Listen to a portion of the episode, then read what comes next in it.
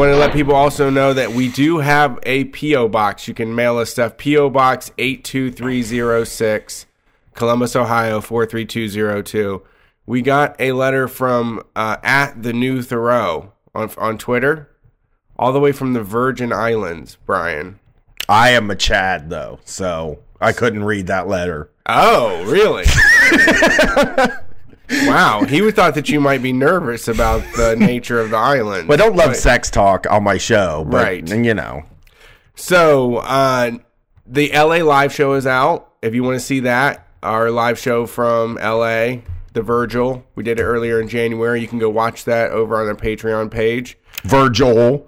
We got some live shows on the way. We're going to be in Philadelphia, Pennsylvania on April 3rd. We're going to be in New York City on April 6th and April 7th. April 7th, we're going to be guests on a WrestleMania Watch show. So that'll be with the WrestleMania gals, uh, Kath and Rachel. pretty badass. Yeah. I'd say it's the first time Brett and I are ever allowed to talk about wrestling on stage, so that'll be fun, right? Right. It'll be nice. And uh, we can let it, yeah. Always a dream of ours. Exactly. Me, We're making mostly, it. but we're gonna get to talk about wrestling. Hustler's Handbook zine is record is uh I'm sorry ordered. It's on the way, so that will be coming soon to your digital zine inbox. Um, we're catching up on those and going to be getting everything ready to go. The travel zine is up next. I've already got some artwork in. Um, sex zine, I'm getting some artwork in, so we're ready to go. Uh, can Also, can uh, we real quick, real quick, because you're still on the tour stuff? Yeah. Uh, if you are a person in Boston that knows anybody, we're having trouble booking the show. We want to come there really bad, but uh, the venues aren't aren't uh, respond. The the venues aren't calling us back. They're they're not responding back. And the one I found had a, a show there, so help us out with a Boston thing. And also, if you are going to be, uh, if you're in Las Vegas, we are going to be doing a live show there at the end of May. We don't have a venue yet for that, but somewhere around the May 24th area, we're going to be in Las Vegas. And then leading up to that, we're hoping to hit Phoenix, Denver, and Albuquerque. Albuquerque. So those are coming up in May. Um, we are moving along with all the touring stuff, and Katie is now doing a lot of the booking, so she can focus on getting us way ahead, which is where we need to be, and me not so frantic. So things are looking good. Hey, uh, I am not running in the sex scene. I am out on the sex scene. so that's just You don't want to be. thing. You're just letting everybody know right now. yeah, just letting everybody know. Don't get the sex scene thinking you're going to see some Brian writing. The deal was we could do one, but I wasn't going to do anything for it. We do have uh, girls chat's going to write something for us, right? We are coming to Maine. Yes, girls chat are writing for us. Somebody said Boston sucks. Come to Maine instead. We're going to Portland, Maine. I promise. We're gonna go to that Portland, Maine. book is actually booked. That show is actually booked. I don't know the date right now off the top of my head, but there'll be a poster out soon. So there you go. Right. And I think that's everything. All right, It's a lot. I'm back, folks. Brian is here. No, thank you, Josh, for uh, stepping in last week. I needed Um, a week off for everybody. I took a whole week off. Um, don't worry, I already did one podcast today already. Good. Connor Southard's podcast about sci-fi. I wish I knew what it was, but I just totally forgot. Okay. But uh, I did. My voice sounds weird. Does Jason? Can you hear it in the monitoring? They said my voice sounds weird. It might just be my voice though. Your voice, you do sound a little weird.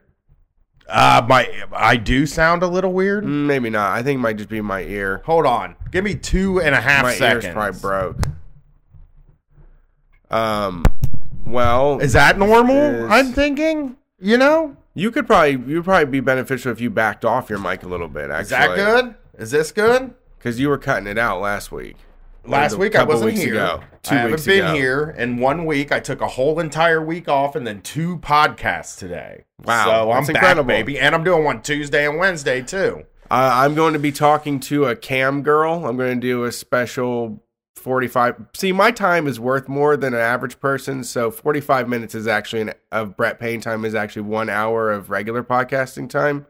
So that's why my podcast, my third shows tend to be around that. I am uh, talkative and I love conversation. And I figure if I'm going to set Brett, here's the thing about Brett. He just has to come downstairs and sit down and do a podcast. I have to do like a whole setup and cleanup when I'm done. Yeah, so yes, an hour, hour 15 is what you're going to get because I'm not going to set up for 45 minutes. But you know, usually the brace shows are about an hour because we both punch ourselves out, just fucking end that thing. Yeah, yeah. But um, yeah, it's gonna be it's it's gonna be really uh, this tour is gonna be great. I think it's gonna be cold. Uh, I have friends up in the Northeast that I've spoken to that said, you know, it might be lucky if it's 50 degrees. I'm fine with that. I am too. It's better over this. 30 is fine. Once it's in the 20s, it's in like then you get to teens. We've been out of teens for a couple weeks now, but um I was really trying not to crack up looking at the snow today, you know. Yeah. Just my wife was sitting there and I'm like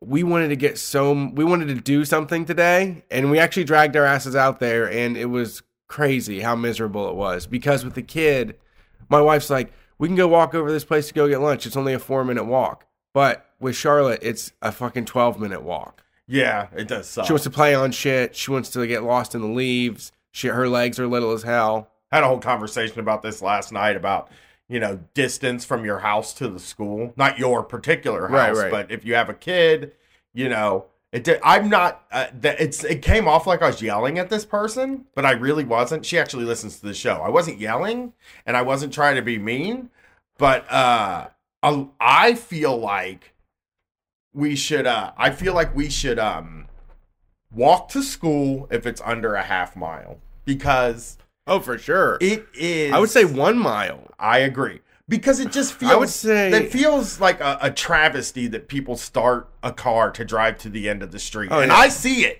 I see it happen in my neighborhood, and starting a car.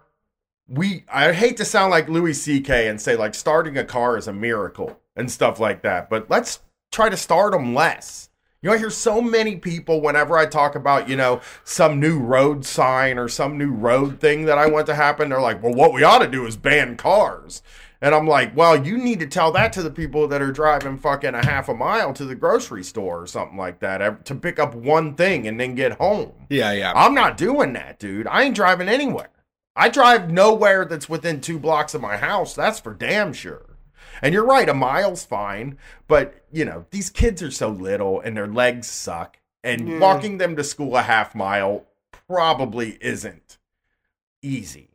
And they whine and they hate cold and everything. I, I usually just Charlotte rides home on my shoulders. Usually, I'm like a Yeah. chariot for her. Yeah, I agree. I, I just uh oh my god. Now we're getting play Providence instead of Boston. That see here's the thing, folks. When you I'm gonna tell you this. There there's a thing with like touring. When you're a touring act from the middle of the country, you play big cities. There are big cities around the country that are must plays. We've done a lot of them, right, Brett? We've done Los Angeles, we've Yeah. done San Francisco, we've done Seattle, we've done New York a bunch of times, Chicago a bunch of times. Those those are cities that you just have to go to. You can't like skip them because some people don't like them. And Boston to us is actually a big deal. Like, because people keep telling me don't go to Boston, it sucks. And I'm like, well, but for me and Brett, Boston's a fucking big deal. That's a big city I'm to gonna. I'm gonna get cheap tri-corner hats and hand them out this Christmas. I'm like, no, these are handmade, like in Boston.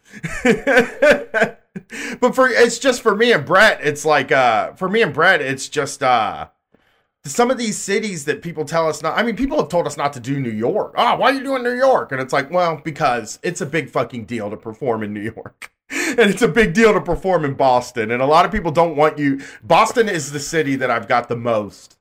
Don't go to Boston. And it's like I feel bad for the people that are in Boston because we also get email because I once said uh, well, I talked to somebody from Boston and they said just do New York and Boston people will come there. and then this Boston person got furious at me. Like, you guys need to come to Boston. So Right. we're going. Yeah. Plus a tour a tour of New York, Philly, Boston, and Providence probably isn't going to make or New York, Philly, Portland, Maine, and Providence might not make in, any sense financially. but Boston makes more sense. But I promise we'll get to Providence someday. I have somebody else yelling at me to go to Providence. Yeah. Um, you did bring you brought some uh, good candy this time too for the call in. We got uh, gummy check. Nerd, big chewy sour jelly beans.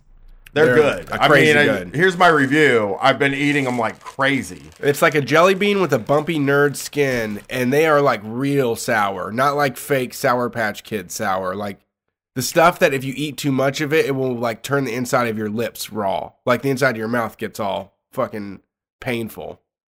Yeah. It's the good kind of sour. Woo!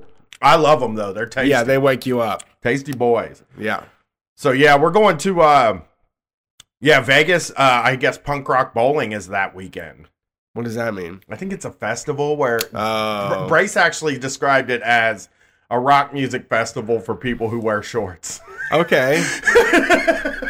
so I think that perfectly encapsulates probably what it is. That makes sense. I can wear shorts. I can Yeah. do that. We went to I went to the Arnold Uh, Classic this weekend. Arnold Schwarzenegger's uh fitness festival in Columbus, Ohio every year. Uh huh. That was cool. There was a bunch of hunks there and it smells like go? enormous farts Everywhere? everywhere, you go. Really? Mhm. Everybody's just farting out protein. I don't know what it is They're just the drinking like there. 40 gram protein shakes. Just cracking You know people open, are drinking like shit six out of? packs. You know what people are What? drinking shit out of? Bang. Really? Just double fisted bang. pre workout. Yeah, just bang I'm about to fucking get ripped I think they were handing bang out for free inside the Oh, convention. Yeah. and people were just chugging those. You have all things. those couch potatoes loading up on creatine and guarana Dude. and shit. I think, and that's what bang is going to end up being, right? It's going to be one of those. uh It's going to be one of those things that's for working out, but Right. it's really for people that are roofing. Yeah. For Right. people that work at mm. an office that get a 2 p.m. crash are going to drink. Right. People that are working 70 hours a week at an office. Yeah. Or like a lazy stay at home parent that just is addicted to bang. Caffeine. It's a lot of fucking. I think it's double the caffeine of regular. Yeah, you were saying it was like 300 milligrams or something fucking outrageous. yeah, plus is- creatine, plus amino acids and B vitamins. oh God. Yeah. No sugar though. Oh, great. It's good Yeah. for you then. Yeah, that, That was healthy. wise of them to do the no sugar. Yeah, yeah, yeah. Because then it's just medicine. yeah, yeah. People will be like, "Oh, it's not gonna fuck with me. I'm not gonna fuck with my diabetes or anything like no, that." it's not gonna. It's not gonna get make me feel bloated. Yeah. Um. Uh. Bang made a big splash in Columbus this weekend. Uh. Red and Black Rules in the chat said, "I can't wait to start seeing everyone in a kitchen I work at drinking Bang." Yeah, I'm telling you, it's coming. it's happening. I've As seen it too. In Columbus, I went to a gas station yesterday that had its own special Bang freezer. And then it, it, refrigerator, and then in the regular refrigerator section, they had three rows of Bang. What? It's like they exclusively almost that's the Yeah. energy drink now. Yeah, Bang is here to stay, baby. I'm sure it's what kids want, what kids crave. Oh, that'll be very cool. That will be when kids are when kids are just taking Bang to school and we have to Yeah. watch like local news coverage of some fucking kid having a heart attack. I Like listened Instagram live drinking three bangs in a row. Yeah, I can't feel my legs. I actually listened to the podcast about Monster Energy drink oh, really? versus Red Bull. Yeah, yeah. And how shit was just going. There was like this wild west time of these energy drinks where it was just they were just making them like crazy. And Yeah. one girl drank a Red Bull and had a fucking heart attack. And then the motherfucking Red Bull people had to go Right. in front of Congress and, and stuff like that. And it became like a really serious thing at that point. And Did it tone down the formula? yeah, I don't know if they ever toned down the formula. I think they just were like more straightforward about this stuff is fucking wild. Yeah, because people right. just were treating it like it wasn't wild. Like No, I could- remember my mom used to buy like six packs. My mom had like a 24 case of it. You know, like the four pack, she would get six of the four packs. Yeah. When it first came out. yeah, yeah, because it's like when it first came out, I remember being like, "What's Red It's, Bull?" it's mir- It's this miracle drink. yeah, I remember saying, "What's Red Bull?" and just people be like, "Red Bull, oh, it ain't shit, man. I drink like four of them in the morning," and it's like, well, probably don't. right. Not a good idea. Yeah, Bang's gonna be an Bang's gonna be one of those YouTube phenomenons Yeah. where some idiot drinks six bangs in like four minutes, like show will Yeah. drink like six bangs in four minutes and then fucking have a heart attack and die. yeah. So I have something that's sweeping the nation. I wanted to know about from you real quick. Uh, has Momo come into your world at all? yeah. Really? Actually, as a joke though. oh, but no real. Mo- I got an actual Momo scare. I got a real like concerned parent said something to me about it. I just came into my daughter's room when she had her friends staying tonight, and I was like, "Hey, can y'all uh, not kill yourself doing Momo?" and they Please. got a good laugh out of it, you know. That's good. That's smart. But she did say she's run into Momo online. It's just nothing to. She's like, it's like not something I'm interested in. she said she actually saw it. yeah, she's seen it. Hmm, I don't know. That's specious. I can't find any actual evidence of it. Really, you looked for it? Yeah. Oh, I didn't look for it. She said she's seen stuff and gotten messages on her social media about Momo, and that she has a friend at school that's like really into Momo. It's so weird to me because it says like so much about like what if a, a YouTube video could never make my kid commit suicide. No, I, what I, said don't see that kid. happening at all. That's the thing with the stranger danger type stuff. Is like I talked to my I talked to my kid and was like very early on, and I was like, you know, don't meet up with people from online unless you know for sure who they are. Yeah. She's like, I'm not going to, you fucking idiot. right, right. You know? I'm not trying to meet up with strangers. yeah, Uh, yeah. It's very weird though that people think that like uh, like their kid can get hypnotized by a video by some, Yeah. and that thing too is like not even that sc- like that thing it looks so normal to kids these days. Like Vampirina is one of the most popular fucking characters that's out right now. Uh, the Monsters House, whatever the uh, whatever whatever their bullshit show is, uh, the Adam Sandler one. yeah. I mean, Momo's kind of scary looking to me. Yeah. Hotel It's not a Transylvania. cartoon. Yeah, You know, it doesn't look like a It looks- It, it looks, looks kind like of freaky deaky. it looks like Spirited Away. It looks like anime shit. Yeah, I think that's what. I think somebody said it's some Japanese phenomenon Yeah. thing that. But you know, parents are afraid. Of, remember when that show Thirteen Things I Hate About You, or that Thirteen Things or 13 Reasons, Reasons Why, Why. came out? Yeah. all the kids in my daughter's school districts, their parents were like, "You can't watch that. You'll commit suicide." Like it's the Ring video, or Right, something. right. Just takes hold. And I like finally asked my daughter, like, "What is this thing?" They're freaking out. I got a fucking email from the school about it. Right, right. And she was like, I watched it. It wasn't that good. It was like a drama TV show. show. I'm not Yeah. into it. You Yeah. Like they parents will freak out about anything as long as you say it. I just posted today a thing from next door from downtown Columbus. Uh-huh. There was a manager at some bar that said some woman is going around to the bar selling roses with fentanyl powder on them. It's like That was you that posted that? yeah, I didn't post it on Nextdoor. Oh, oh. I clipped it out of Nextdoor. Right, but you- oh, wow. Posted it on Twitter. Yeah, I saw that. I it came in my email and I saw it, and I was just like, "Are you fucking kidding me? Who's Like, doing you that? Would believe that? Wow, how, that's would that's such a waste of money. Yeah, it's also You can make so much it? fucking money off of fentanyl. If if you told people you had fentanyl flowers, you could make a, a ton of money. Yeah, and the type of people that are freaked out by it would just believe anything. Like, Yeah. it- it's not even like who would do it, like logically. If you start Right. thinking about who would do it logically with the money and stuff like that, but it's Right. just like, what kind of a person? How many people do you think on this planet exist? That would walk around and dose people with fentanyl to kill them. Nobody. You know? Nobody. but it, it, it doesn't I, I don't get why i don't i don't get how that comes up she said that all the bar managers in the short north are saying that that is what's happening I'm Is like it- i just don't think that's what's happening dude Is it just from that feeling of feeling like you're better than some sicko that would do that? yeah i have no you just idea make up a person that you're better than? Yeah. I mean, that's another thing that I saw recently that was like uh that that I saw recently that was like about the Arnold Classic comes in town and they said kidnapping spike while the Arnold Classic's in town for human trafficking or right, whatever. Right.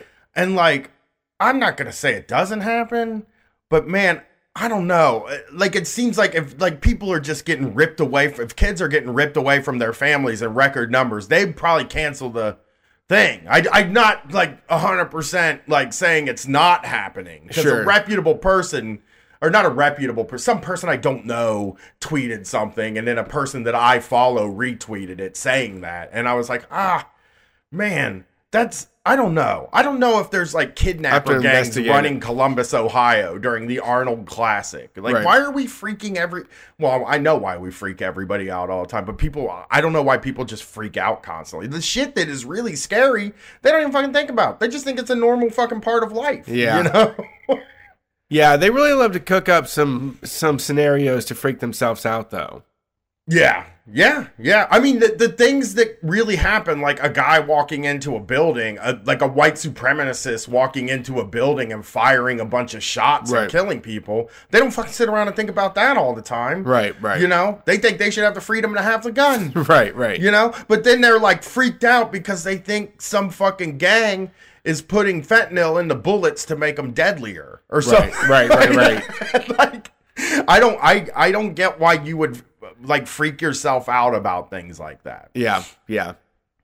Well, uh, did you get that phone number I sent you No. for that first call? it's Facebook. in it's in Facebook. Get that Facebook.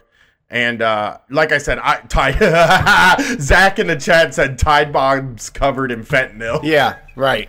That's the new hotness. just Tide Pods covered in fentanyl.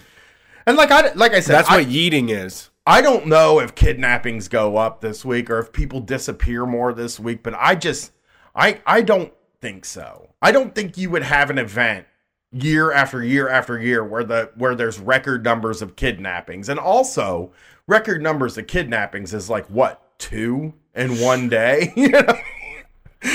Yeah, yeah. Okay, you ready to get this call on? Yeah, let's do this. All right, let's see here. Thank you for calling Street Fight Radio. I hope you can hear us. How's it going? Yeah, yeah, okay. Oh, it doesn't feel like he can hear us. Hello. Hello. Boy, there's Howdy. no sound coming from that phone. Is it like uh there's just no sound coming from it? Yeah. And they said they can't hear us. So we might not be here. Yeah, he's not talking at all. Oh, wait, wait, wait. Hey, what's up? Why is it on the phone? Try to try to replug that fucker in. Hold on one second, okay? We're gonna have this up. It just need the phone probably needs to be plugged in. Hey, you there? Yeah, I'm here. Hello? Fuck. Yeah, can you hear me? Frick. Oh, I come can on. hear. I'm- I I'm can here. hear you. I can't hear anybody. Oh, you can't hear him? yeah. You can hear Brett can hear him? Uh, for a minute I did, but now I can't. Shit. Yeah, Hold I on. can hear both you guys. Ah, we're here. I got them. Brett? I can hear. All right, what's up? How's it going? hey, how's it going, guys? We're doing great now that it's working. Uh, so you DM'd me a couple weeks ago because we were, uh, Yeah, and I took a couple weeks off, so we weren't able to get it done right away. And uh, you used to work for Amazon. Why don't you tell people what you did where when you worked at Amazon? Yeah. So um, I was a video producer in a small org up here at corporate in uh, Seattle. Okay, and uh, what what kind of stuff? So you made video? Did you make videos for the company to advertise or internal videos? Yeah. Yep. Yeah. So so you know our team did both, but uh, I was specifically uh, always external audience facing. So um, ad work. Uh, there's a uh, if you really like Christmas music, and no one should, uh, there's an Amazon original that I also produced that's up. Uh, but again, I don't I don't suggest you intake that unless you really like Christmas music. Um, I love. I do so love That's it. the kind of stuff that I did. Go ahead. So what's it like working there? What what's it like working up in the? Because you were, I assume, in the corporate office and not one of these people in a fucking uh, Cage. in a cage or in some weird warehouse peeing in a bucket. Yeah, and that's and that's you know that's a lot of the reason why I wanted to call in and, and chat with you both is because you know I'm a I'm a Midwest kid. I grew up in in Michigan, watched our jobs go away. Um, my dad was a labor leader. Um, I've worked at both Hat World and Lids. Um, Nice. you know, Lids- know what it's like to uh, I buy all my hats at hit at Both. Lids. Um, that's not a pre. That's Yeah. not a commercial for Both. Lids, but I buy all my hats for Lids. But I would never in a million years go in there unless I was planning to buy a hat because Do not ever go in there and look around because it's such a small store, and there will be the salesman might as well just jump onto your back and ride around the store with you. That's true. it's the worst fucking place in the world. Yeah, that's true. They can they can tell what you're looking at. yeah, yeah. Oh, oh, you know, all of our shirts are buy one get one half off. Yes, every single day of the year. Always. All of your shirts Yeah. are buy one get one. All your hats are buy one get one half off. I only need one hat. I wear. I'm a one hat man. If you're looking for uh, the Realtree, uh, those just came in. All of that is a third off this weekend. I actually joined because the guy wouldn't shut his mouth. I have a lids card at my house. I joined the lids club. Wow, you're in the program. I don't even buy hats. the Man much. of Many Hats Club. I don't have that many hats. I buy one hat every like eight months and wear it every day until it That's looks like shit. Cheaper shit. than haircuts. It, well, yes, it is, but it's like you buy a hat every few months, and they're like, you know, you're stupid if you don't join this lids club. And Yeah. you're like, ah, I don't know. You obviously like lids. You enjoy a nice lid. The amount, You know, you you know you don't norm, you don't run around amount of pressure exposed or open. on- yeah, they applied so much pressure on, on, on those on those poor kids, myself included, to get Oh. those memberships out there. And you're like, but it's free. yeah, Wait, why, are didn't you they- why do I have to get numbers on something I'm uh, giving away? And at one point, they were offering to like spray your hat for like five bucks. They still do that? No. Will they still spray your hat, or they sell you the whole can? No, those motherfucking crazy ass people will straight up like try to sell you that stupid thing you put in the washer that like doesn't work. Oh yeah, the dish. What about the dishwasher Yeah. cage? Yeah, They'll try to sell you that every time, and it's like I bought one finally, Yeah. and I used it, and it just your whole. If you wash your hat in a washer, the whole the the uh, bill just gets soft. Yeah. it's like it doesn't. You And- can't do it any other way than toothbrush. yeah. Unless you wipe down your entire washer, it's going to get covered in food grease. Like it's just going to get splashed around with food grease. I, Uh, I'm not going to lie. I just straight up uh, worked out a deal where I just sold a lot of people hats, not against inventory for cash, because that was a better deal for me. Because That that's makes- how this, this whole thing is supposed to work, right? Anyway, I don't know if I'm That makes myself. sense. No, I can understand. Like, exposing the criminal I would've done the same- done. Yeah, Yeah, like one for me, you know, one for them. yeah. You you was wearing like three hats at a time when you were working there. so, um, you know, it would did- be smart though if you worked there and you sold a hat. And then you bought the half off hat for yourself. Like all your hats were half off because oh, I sold this hat. Now I'll get a half off hat. Like I've been in a. Uh, before we get back to Amazon, I will tell you that I've been in a fucking lids where there were three employees working. Yeah, yeah, And that store is like the size of a fucking toll booth. yeah, yeah. It's hell. That place is hell. I wish there was a place to fuck it, an, any other place in this world to buy hats. So, uh, what was it like working in the? Uh, so, what was it like working in the corporate office? Because we hear so much about what it's like to work in the warehouse, what it's like to work in uh, in in like the, the delivery, and how shitty it is. But we know for a fact that look, we know that life is going to be easier for people in the corporate office. I think we all agree that it might, Eh, but it is also more crazy, I guess. Yeah, I mean, I've read stuff where they had just incredible demands for the amount of hours, and they're the, they have to pledge like allegiance to the company and just constantly be working. They Yeah, ran a it pretty sounds much like. culture of brutal punishment from the stuff I've read. Yeah, that's what it sounds like. So how was Yeah, it for you? It, it, you know, and I think that yeah, a lot of that depends on you know what kind of team you're on, right? So most of the employees, and you're told in uh, in orientation that you're not supposed to tell the people that live in Seattle how many people work at uh, work at corporate. That's What? when I raised my hand and asked if I still could. Interesting. Uh, Is there a reason and, uh, that you can around think? 70,000. Can you think of a reason? Wow. Yeah, one hundred percent. Because you know the the the the sad truth here in Seattle, where where rents are, you know, insane. Seattle Times already, you know, backed up the fact that you need about seventy one thousand dollars a year if you're a single person to be able to actually just live here, be within Seattle. So I honestly believe Amazon's thought around that is if we don't if we don't actually expose how many people are here making these kinds of incomes, then that blame can't be put on us. no one's going to point that back and say, well, you've got 70,000 people, you know, making at least, you know, 75K a year or higher. And that's the lowest you're going to come in at, you know? And they don't Wait, want that out because. What size building did you did you work ahead. in? What size of a building did you work in? Was it a full building? I, I didn't see their headquarters. I saw the big domes when I was there. yeah, you saw you saw Jeff's ball.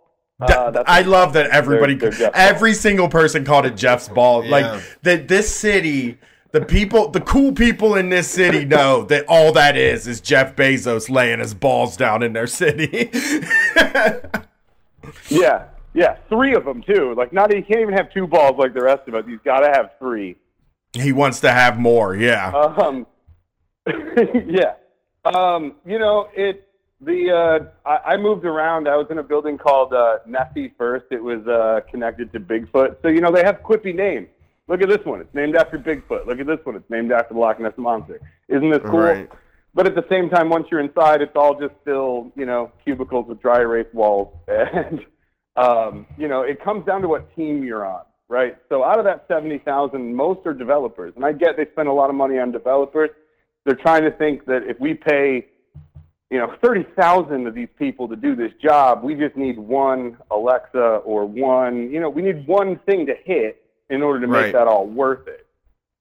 And I know that those can be grueling. I know that the people who work in sales, they find that also grueling. You know, I worked on a creative team, which is another reason that I like to, to share this story is because we can't we can't look to work towards getting people in the warehouse paid what they deserve, treated like humans, and just overall better if they don't see just how opposite it is at the same company you're working for. You know, my check came from the same place their check came from.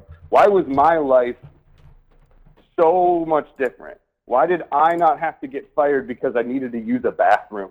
You know, I Right. I was there 2 years. I didn't take a vacation, but I still took vacation simply because I didn't let them like overutilize me based on those hours that they're paying me on. So I was paid on salary, but I still tracked my own hours.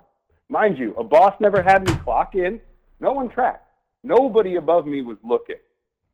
Right. So I tracked my own and said, "You you pay me for 164 hours this month, but I worked 180, and that means next month you're not going to see me as much." And I worked on a team where I at least had the support of a boss and the support of his boss that said, "You know what? Mm-mm. Like you're right. We do owe you time, so go ahead and take vacation." And most people, I think, in that space looked at this and just went, "How fucking cool for me is this?" But instead of going, "How much shittier does this make how we treat other people?" And that there's something not right here. This is a big disconnect. That people just, you know, they they take what they got for themselves. They tell themselves they earned it, however way they earned it, and then they just ride with it. And they don't share that these that these kinds of things, you know, exist. If you're, uh, you know, an L four or higher in the company, you're going to be making eighty grand plus. You know, and and I was huge on salary. Uh, um, as far as like letting other people know what I made, because not only does that allow us on the whole team to be paid fairly, but that allows people to see just how unfairly these warehouse workers, drivers, and everyone is paid. You know, it we, we we do a good job of shining the light on that. We don't do a good job on shining the light on how you know that other half lives, and that other half someone has to be willing to say no. This is we we can't keep doing this. Yeah, I wonder. It, I, I, does make me wonder if people in. It, it does make me wonder if people in the, in that building know anything about what's going on in a warehouse for Amazon, because I chances are they're probably kind of shield. Are, you're pretty shielded from that kind of stuff. Yeah, you're you're you're shielded from the from the standpoint of you know it it keeps you focused on your work and what you're doing. You know, everyone reads the headlines, but that doesn't go come into a meeting. You know, your bosses don't talk about it. No one talks about it. Um, it wasn't until I don't think it became a real wide topic until like the New York Times wrote a piece on corporate employees. There was a few that left um, in more of a tech space than I was in. So definitely, you know, way stricter deadlines and and and uh, this kind of thing. But it wasn't until that piece hit that you know HR really started this new thing about we really want it to be you know uh, employee focused and we want everything to be you know happy here, but no no talk. No talk of the of the warehouse workers. And if you brought it up, which I did, you know, it it you're gonna people are gonna constantly be like, yeah, rolling his eyes. Here's Justin again. Why is he talking about this? And you're like, well, why am Really? I talking about this? They're the backbone of the company. Without them, you don't have this. Right. It does. It is like kind of like they're all sitting in this office, like honestly, doing the easiest part of the job. I hate to say that anybody's job is easy. Yeah, no. But I think the hardest part of the job in that company is what those guys, those guys and women in the warehouse are doing: loading trucks, picking and packing, driving around in the shitty cities that they're driving around in, dropping things off. I mean. We just recently got those prime trucks in in Columbus where they're just big vans that say prime on the side of them and they drop stuff off. I don't even know what the fuck they're for. and And, we uh, got people driving around in their rinky-dink vehicles, I've throwing that shit too. off at like eight thirty at night. Someone running up to your door real quick, and then you scurrying away, and you're like, "What the fuck is going on?" Yep, I've seen that too. I've seen those people driving like a fucking like a Mazda full of boxes. Yeah, yeah.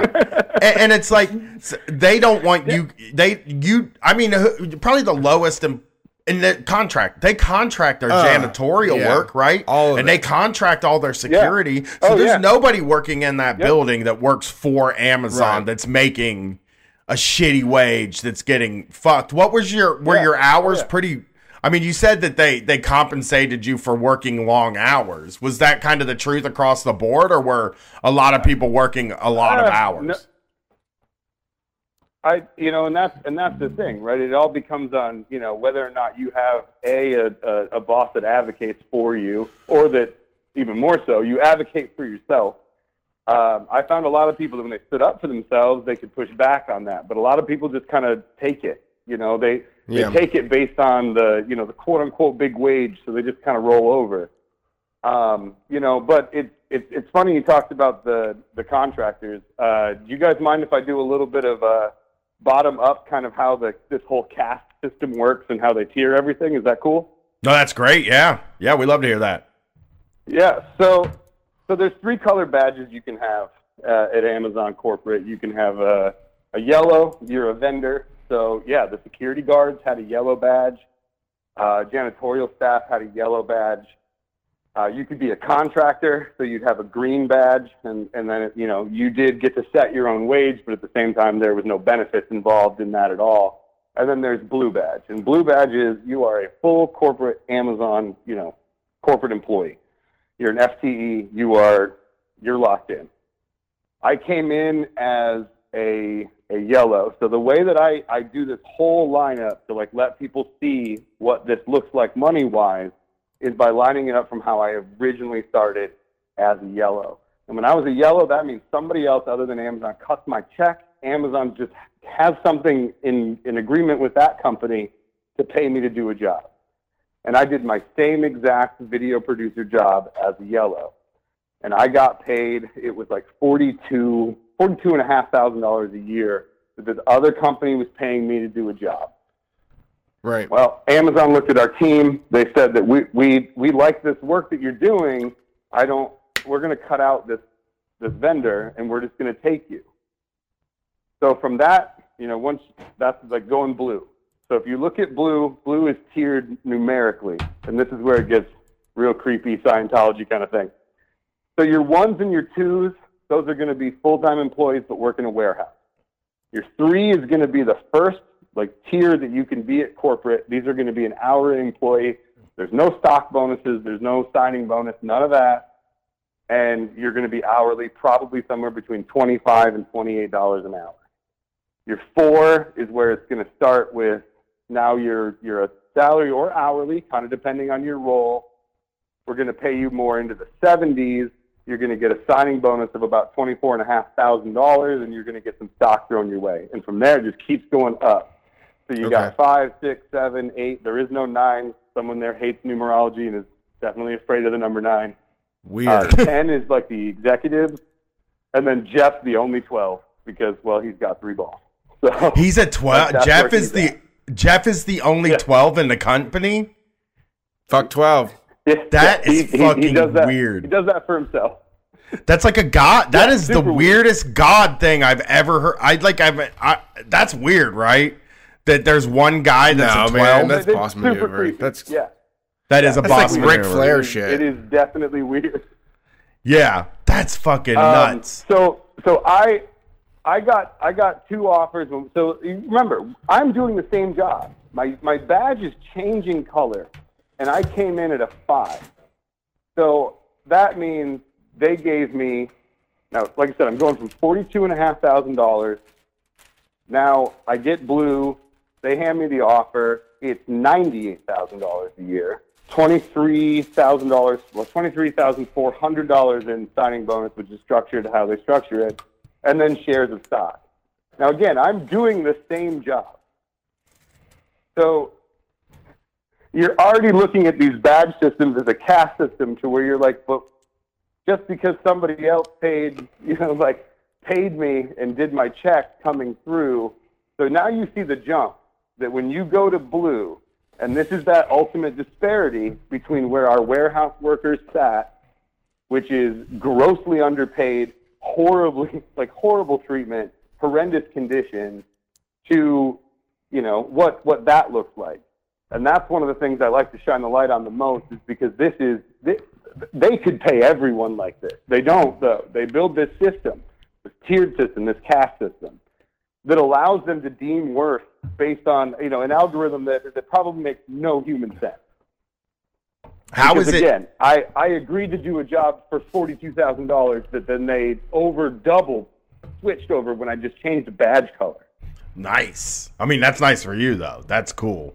So they just Well, how did well, they? Well, yeah, yeah. You you say that I don't work there anymore, but so they just is it kind of just they call you into an office and say you moved up? I mean, that, that was our whole team. You know, our whole our boss called them and, and called us all in and said, "Hey, our old company that you know we've worked for is Yellows. They Amazon bought them out. They want to absorb our whole team. We're going to come in. We're going to do this, and we're all going blue. And then everything worked individually. And when I say that, I mean they really do pick and choose who they separate out in the system. Because when when our team moved, my boss came in as a five. I came in as a five. Everybody else on the team came in as a four. And the only answer I could ever give was, "You interviewed really well." And it's like, but again, I I already have this job.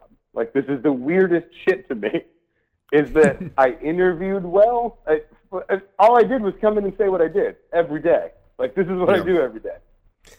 You Yeah, know, it's, and then later it wasn't it wasn't until it was later told to me that it's like well that was you know we had to we had to show you know the team that we were willing to like throw this kind of thing at somebody so that they'd all work harder which is a weird psychological thing that Oh, obviously God, I didn't even want on my shoulders like Yeah. nobody wants that Yeah, that's the bellwether now and that's weird I didn't Right, that. that's shitty, yeah. Lids, God damn it they're telling you to build loyalty. Like, are is it basically like they spend all their time in that in that main office building loyalty, and then but they don't give a shit Yeah. About the people that are outside of Oh. that office. It's got to be fairly That's easy how- though I mean- to oh. ignore those people if they're not there. The Aber- too. Abercrombie was the same exact way because uh, it was odd though because our warehouse was on the same site as the campus, but the warehouse was kept separate. Like we had a different cafeteria. They fed us gruel and they got like sushi and shit at headquarters. It was Right.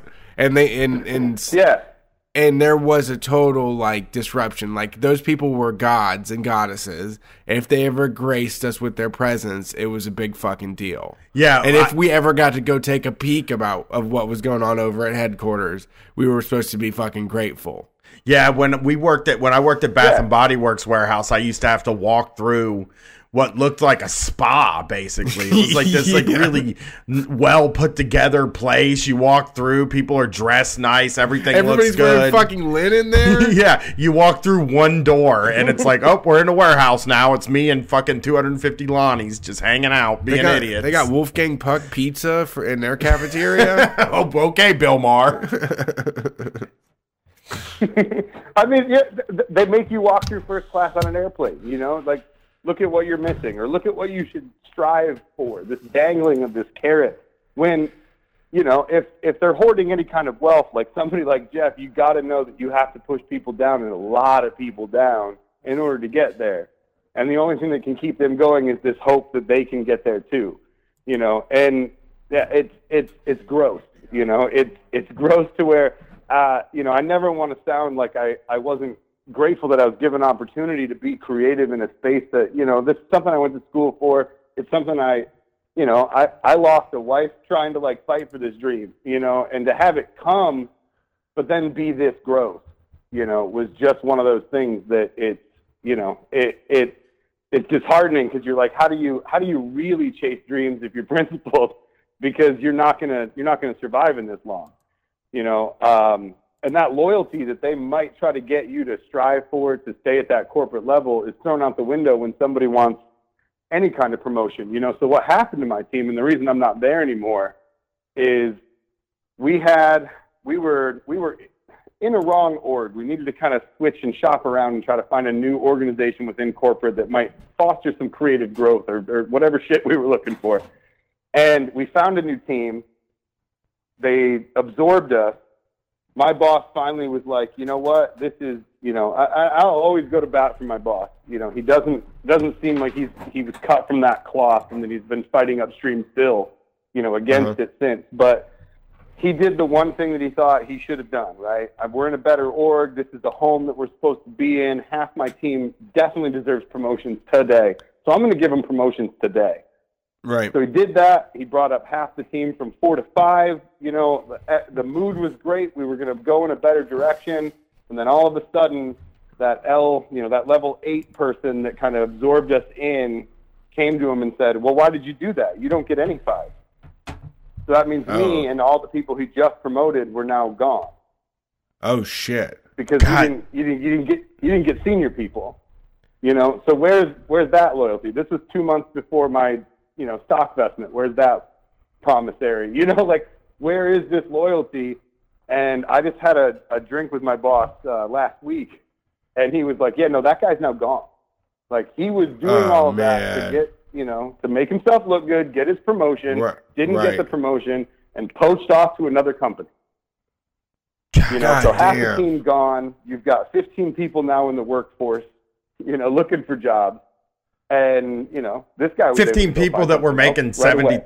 15 people that were making 75,000 or whatever dollars sure, a year yeah. having to find another job to I mean, it's like that that kind of yeah. thing where you where you have this job that pays decent and then you're gone and it's like well who knows if I'm ever going to make this mm. fucking kind of money again, you know? Right. Yeah. I had this I'm, when I was 23 yeah, exactly. years old. yeah. I I'm I'm 37 years old. I've been trying for one thing my whole life. It wasn't until the third, well, almost third year mark at Amazon, I allowed myself to do something I'd never done in my life: buy a new car. Now that car is like a handcuff. You know what I mean? Like, and, it, and I didn't yeah. even go crazy. I bought a Subaru. Like, and I didn't even buy a fast one. You know, I bought my first new car to feel what that was like, and now that's a handcuff because yeah. one guy was like, you know what? Mm-mm. I, I, I'm going to look good on paper by making this quote unquote smart business decision. It's going right. to get 15 people asked tomorrow, but I'll be fine. And he, I, he he went off to just another software company. You know, like right. he just just the next day. You know, like no big deal. Yeah. Yeah, it, it is like just series of these decisions for people that are trying to come up. Like, I know how we can save money. Yeah, and get you know rid what? of them. Yeah, yeah. Saving money is all. I mean, the, they never look at any other way to save money other than through labor costs. It seems like it's like where where can we cut yeah. costs it's like there's probably a million things they could do. Yeah. But instead they're just like fire about like 15 people making some money and then boom, we, we got all that money. Then we get to have all that money, you know? Yeah. yeah. Well, I hope you yep, exactly. I, you know, and and I yeah, it and, and I looked at it as like it's also we were all the the same time. So that's 15 people that were about to death. You know, so that's also some savings because they you know, they severance us, but what is severance? A month's worth of pay? You know, it buys you one extra month until you start to feel like you're drowning. Right. Um, you know, I never but, know what severance. Yeah, stock vestments, that's a year's worth of pay, you know? So, right, and they got you right yeah. before, you know, they got you right before that? Two months, yep. Yeah, I mean this that kind of shit makes me nuts. I when I was talking to Bray, I was talking to Brace on uh the show me and him just did, and he was talking about how 30 hours is full time at, at Anchor, and they he works 29 a week, and it's like c- come on. Like, let's cut the fucking shit with this Yeah. kind of thing. Firing people two months before their stock Yeah. vestment, fire, uh, cutting people down to 29 hours a week. Like, it's such a inhumane way to treat people. They, they just end up like, it's Yeah. like, why am I working? I like, uh, they get you in there and they tell you, you are working for this thing. This, you're here to work to meet this goal and you're going to get this goal. This is a great benefit. You might turn down a job that pays more because you've deferred for the future this goal of having Amazon stock.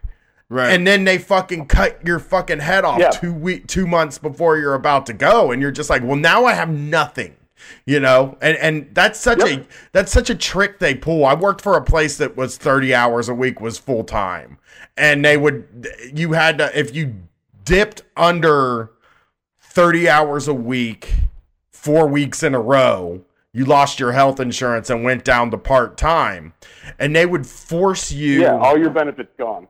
Yeah, and they would force you to log off of the account if it was off of your computer if it was too if it wasn't busy. So as a call center, you would log off and they would be like and then every 4 weeks or so you'd get a thing like, "Well, you worked under 30 hours for the past 3 weeks in a row. If you do under 30 hours this week, then you lose your benefits." But they were forcing you to work under 30 hours a week. I mean, nobody out there is trying to work under 30 hours a week Oh, right. if they're not getting paid for, you know, it, like they want to use they want their paid time, you know. So it is that's just such such a fucked up thing that goes on out there. Yeah, and and the moral of this is they can pay.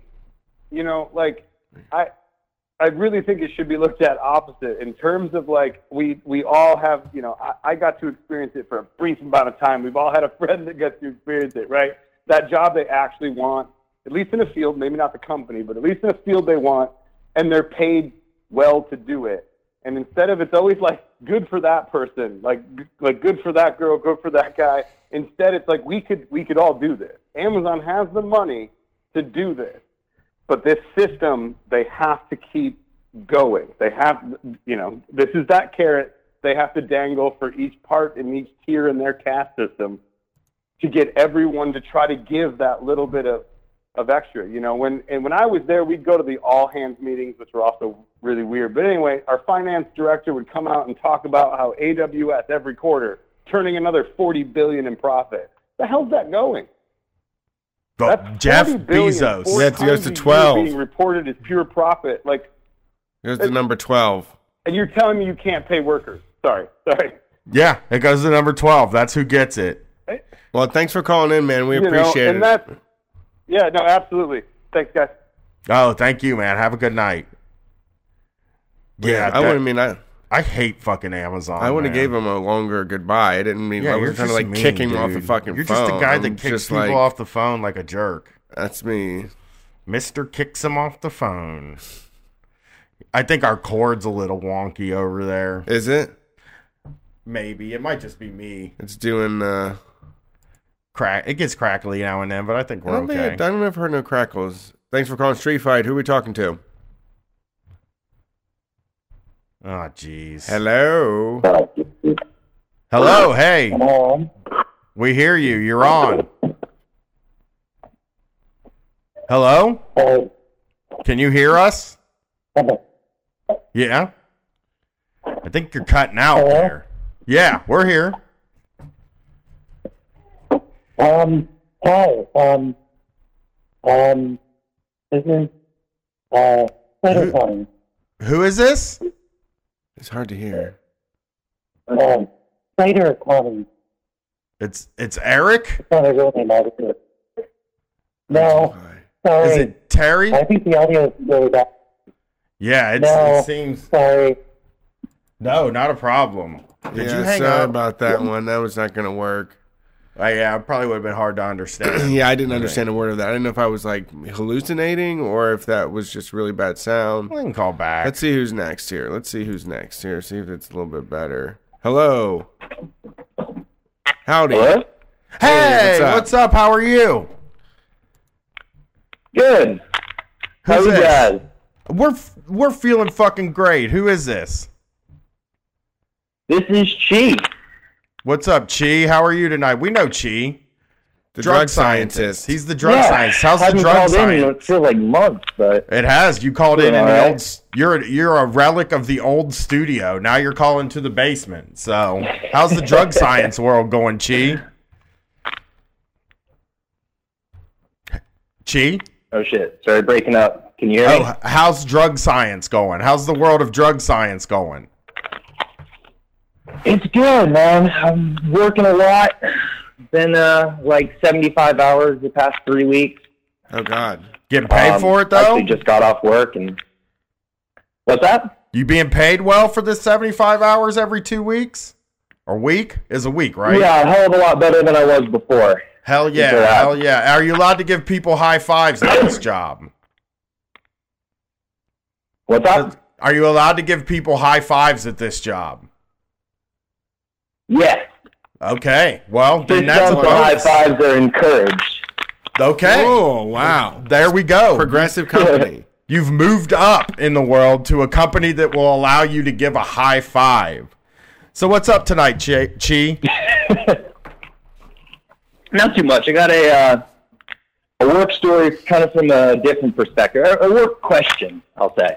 Well, let we love we prefer answering questions actually. So let's get this question going. So basically, um, when I took this job, in the beginning, I was very adamant that, like, hey, I can't be the person in charge of the lab because I don't have that level of experience. I'll come in, and I'll set everything up, and do everything I can, but like, I'm not, I'm not that person. But we brought in another guy from California, and he's real cool, which is great. But they were like, they were going to give him the title of uh, chief scientific officer, and they were like, "Hey, we need somebody to be the lab director. With his help, do you think you can do it? Because you know you've helped us build this out, and, and we want to give you that position." I was like, "All right, like I, I, I think I can handle it with with this guy's help and everything, and I, I think we'll make it through." So now I'm like kind of in the lab You're what now? which is cool for the most part. But uh, you know, 'cause, you know, I, I get to make like I, I tried to build a really like egalitarian workplace, and I talked to some street fighters about it in the beginning. So I was feeling kind of guilty about being a boss, but like you know, for the most part, I've really tried to make it like not a shitty place to work for people, and you know, I I, would- I think I'm doing okay with that, and it's it's going well. I would like to throw this out there. But I would like to throw this out there real quick. More Street Fighter bosses wouldn't be like the worst thing in the world. I don't know that it's something that people should be like. Do you think it's something people should be feel, feeling guilty taking? Because that position exists and is going to exist. Yeah. That position could go to somebody else, but it went to somebody who has the types of principles that we have. Yeah, you might as well wield it the best you can. Yeah. I mean, but then again, it's like uh, for Chi's side, it's like start thinking about shit like, okay, I don't control everything. What if they tell me to fire somebody that I really like and Yeah. I don't own the place and now I gotta sit this person down and fucking fire them? I can see why you don't want to take it. I, I talk to my wife a lot about her job and uh, she's oftentimes been told to apply for management and lead positions, but she she doesn't she it sounds like you have the same thing she does where it's like i don't think i have the skills to do that. I can't do that. I'm just my my wife always says like like i'm just a worker bee. I just like i don't she Right. is too. She just like brett was she works for us right? And she brett was like do you think i'm you, i don't want to overwork her? And i was like her favorite thing in the world to do is work. Like there's nothing she drinking and working. Those are the only two things she likes to do. And like um there are some people that just feel more comfortable working, but I do think I get a lot of messages, at least personally, I get messages on Twitter and I see on the Street Fighters Facebook group oftentimes or anywhere where, where people that listen to the show gather.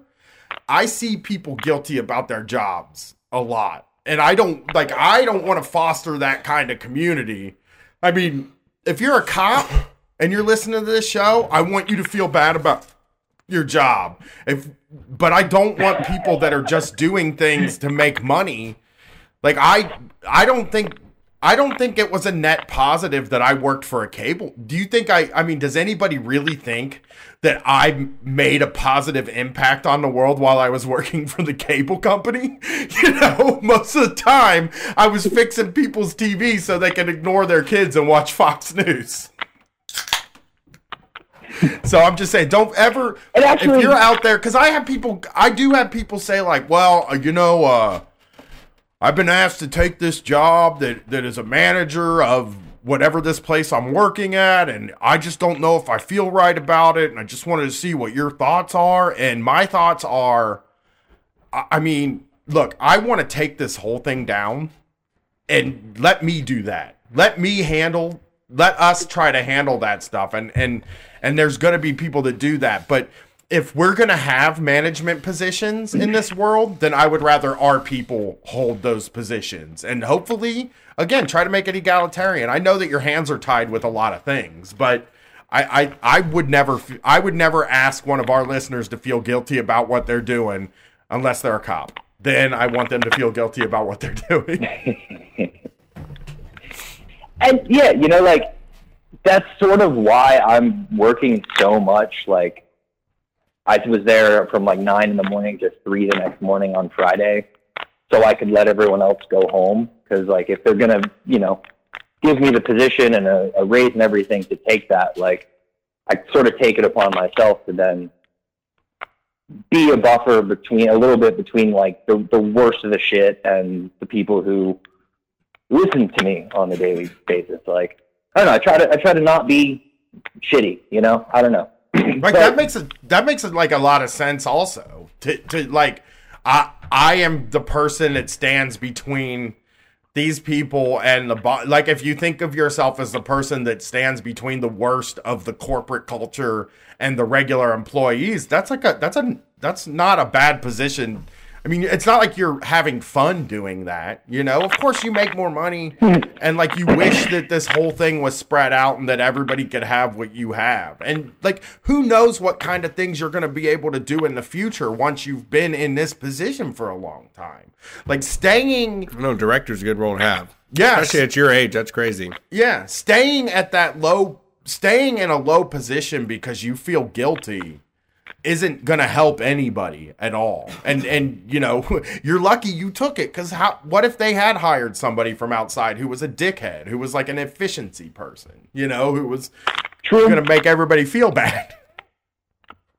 and I've been able to get people like really generous raises and stuff, which I feel really good about, and I'm, I'm glad that like the corporate people do kind of listen to me on that sort of stuff, and I can be.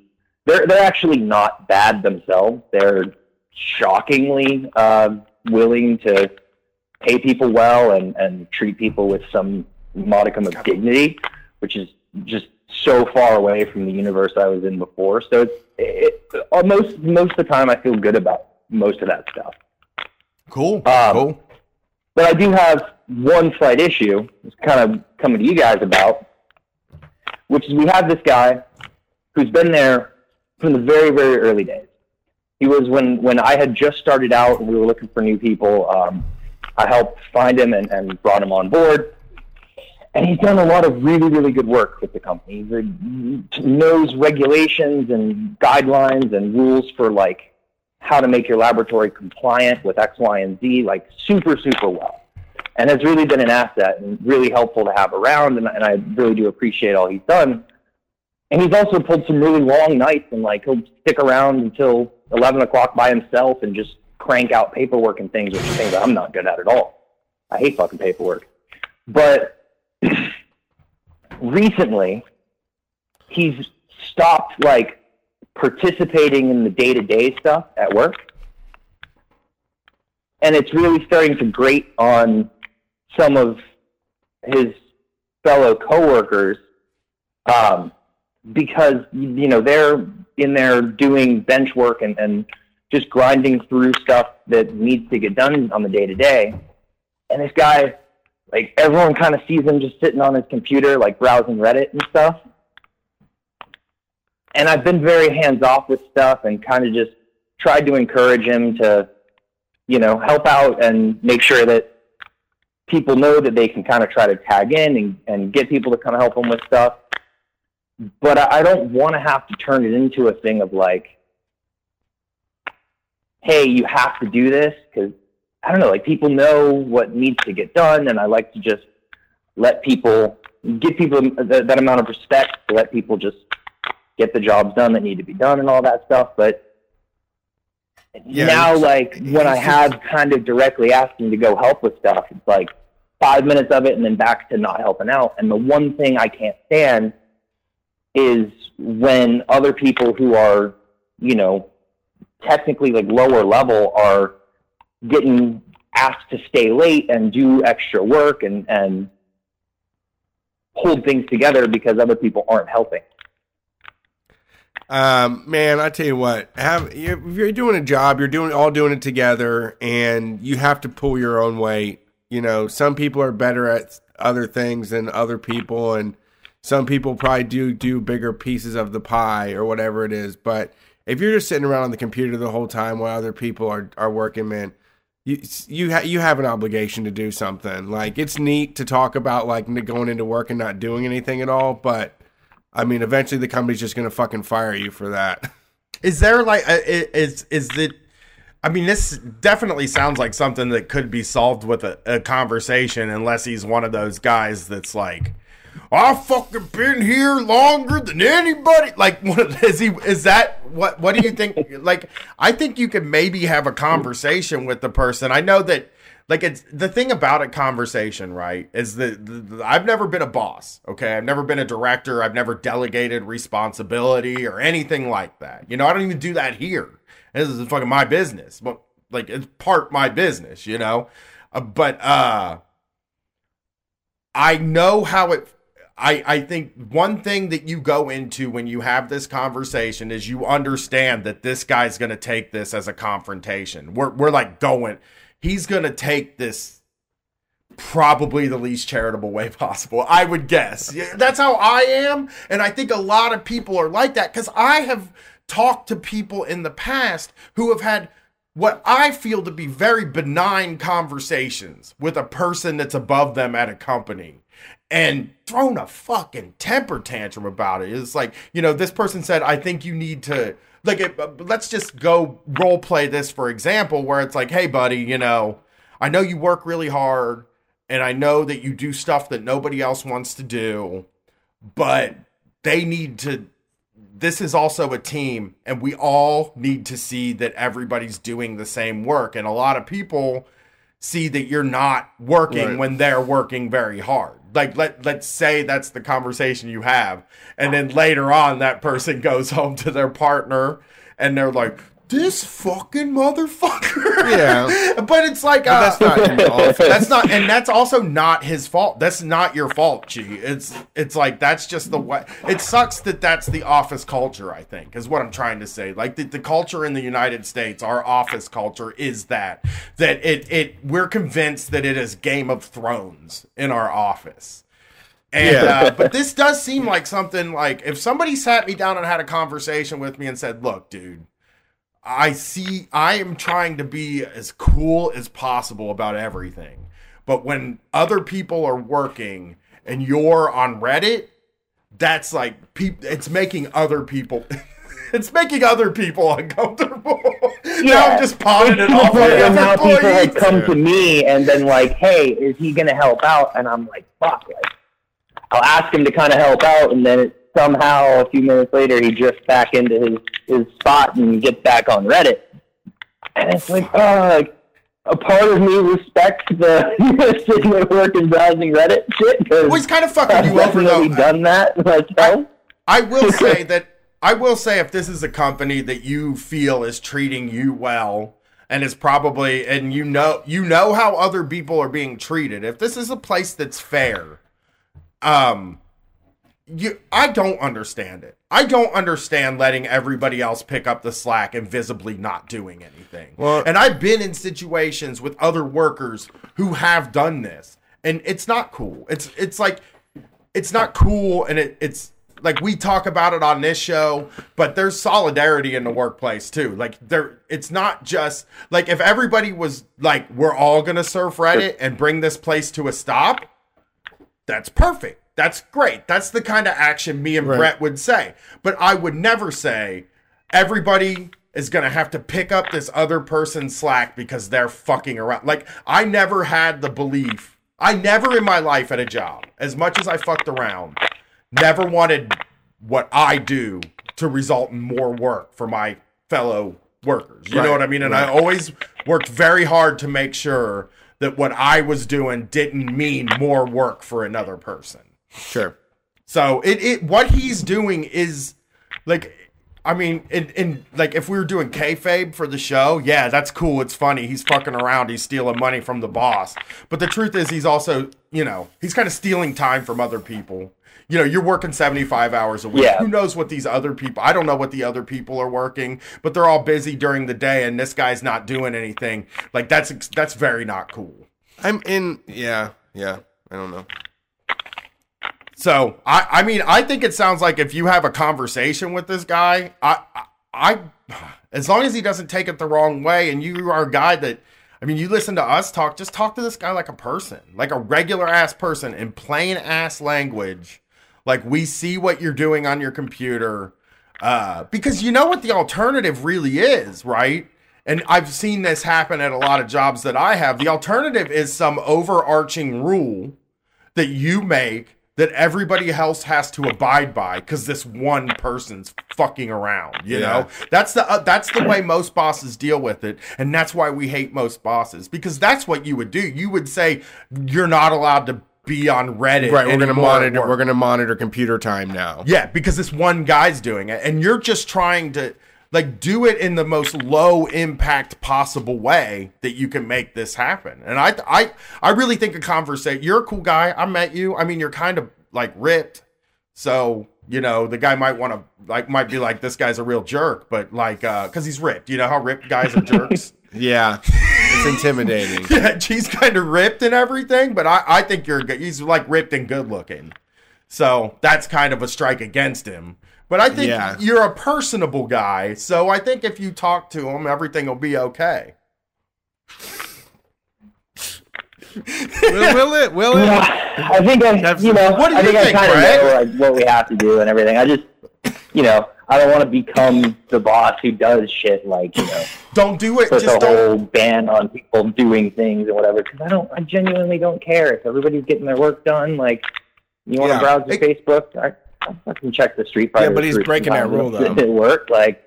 I got lots of other stuff to do, but you know, I don't care if it takes five minutes or whatever. But it, I mean, but it's Brett become just- much more than five minutes, and Brett just made a really great point, though, that he's breaking that rule. He's breaking that contract. That he's not doing the part where he's doing the work. You Right. know, he's not getting the work done. He's Yeah. doing, he's fucking around and also not getting the work done. Yeah, I've had plenty of I don't give a fuck about what you do as long as you get the work done jobs. And they're great because I get the stuff done. But like when the stuff doesn't get done, they're like, why do I need you around then? Yes. You know? Yeah. I think you have a conversation and I would love to hear how it turns out. If you want if you ever if you call in next week or something like that or before we go to tour, I'd love to hear how it turns out because I I mean it's gonna be uncomfortable, obviously. But it's I, I he has to know he's fucking around. I just picture him calling like his version of Street Yeah. Fight and being like, dog, I'm sitting on Reddit all fucking day. Yeah. I got a gold account while I was on the clock. My boss is too afraid to say anything to me because he's like a cool he's like- egalitarian guy. He's so ripped, but he doesn't want to show it off. And like his handsomeness, he just works against him. These ripped, handsome guys, they're so afraid of convert- confrontation. Thanks for calling, Chi. We love you. Yeah, thanks for taking the call, guys. Have a good night. If we ever get a hunks of Street Fight like calendar, Chi's gonna He's be in in there? it. Yeah, Oh my God, Chi, you, He'll warm up those winter months. you and Chi, and then I, Every I, other month? that's probably what we'll need, right? Jason, he's looking good these Jason, days. okay. Jason's getting down there. Uh, Marvin, Okay. Marvin will be in there. I don't know if Marvin wants to be called a hunk because he's not. They're non-binary, Right, But right. Marvin also is that Steve Orange. Okay. Like I want them all with their shirts off, wearing a hard hat. obviously. Okay. I like this. All, all hardheads?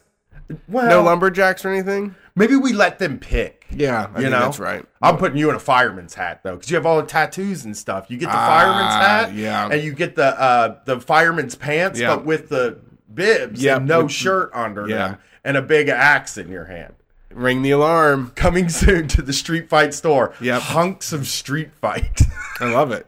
She really is a hunk, though. For all you la- I know. for all you Yeah. ladies and men and non-binary people out there, Chi, when he calls in, all I picture is this hunk that showed up at our live show in July. Like, Jeezy Pete. He man. looks like he does that uh, s- tantric sex shit. He looks does that like 64 hours of sex shit. he does. Like that dude is jizz for 180 minutes before.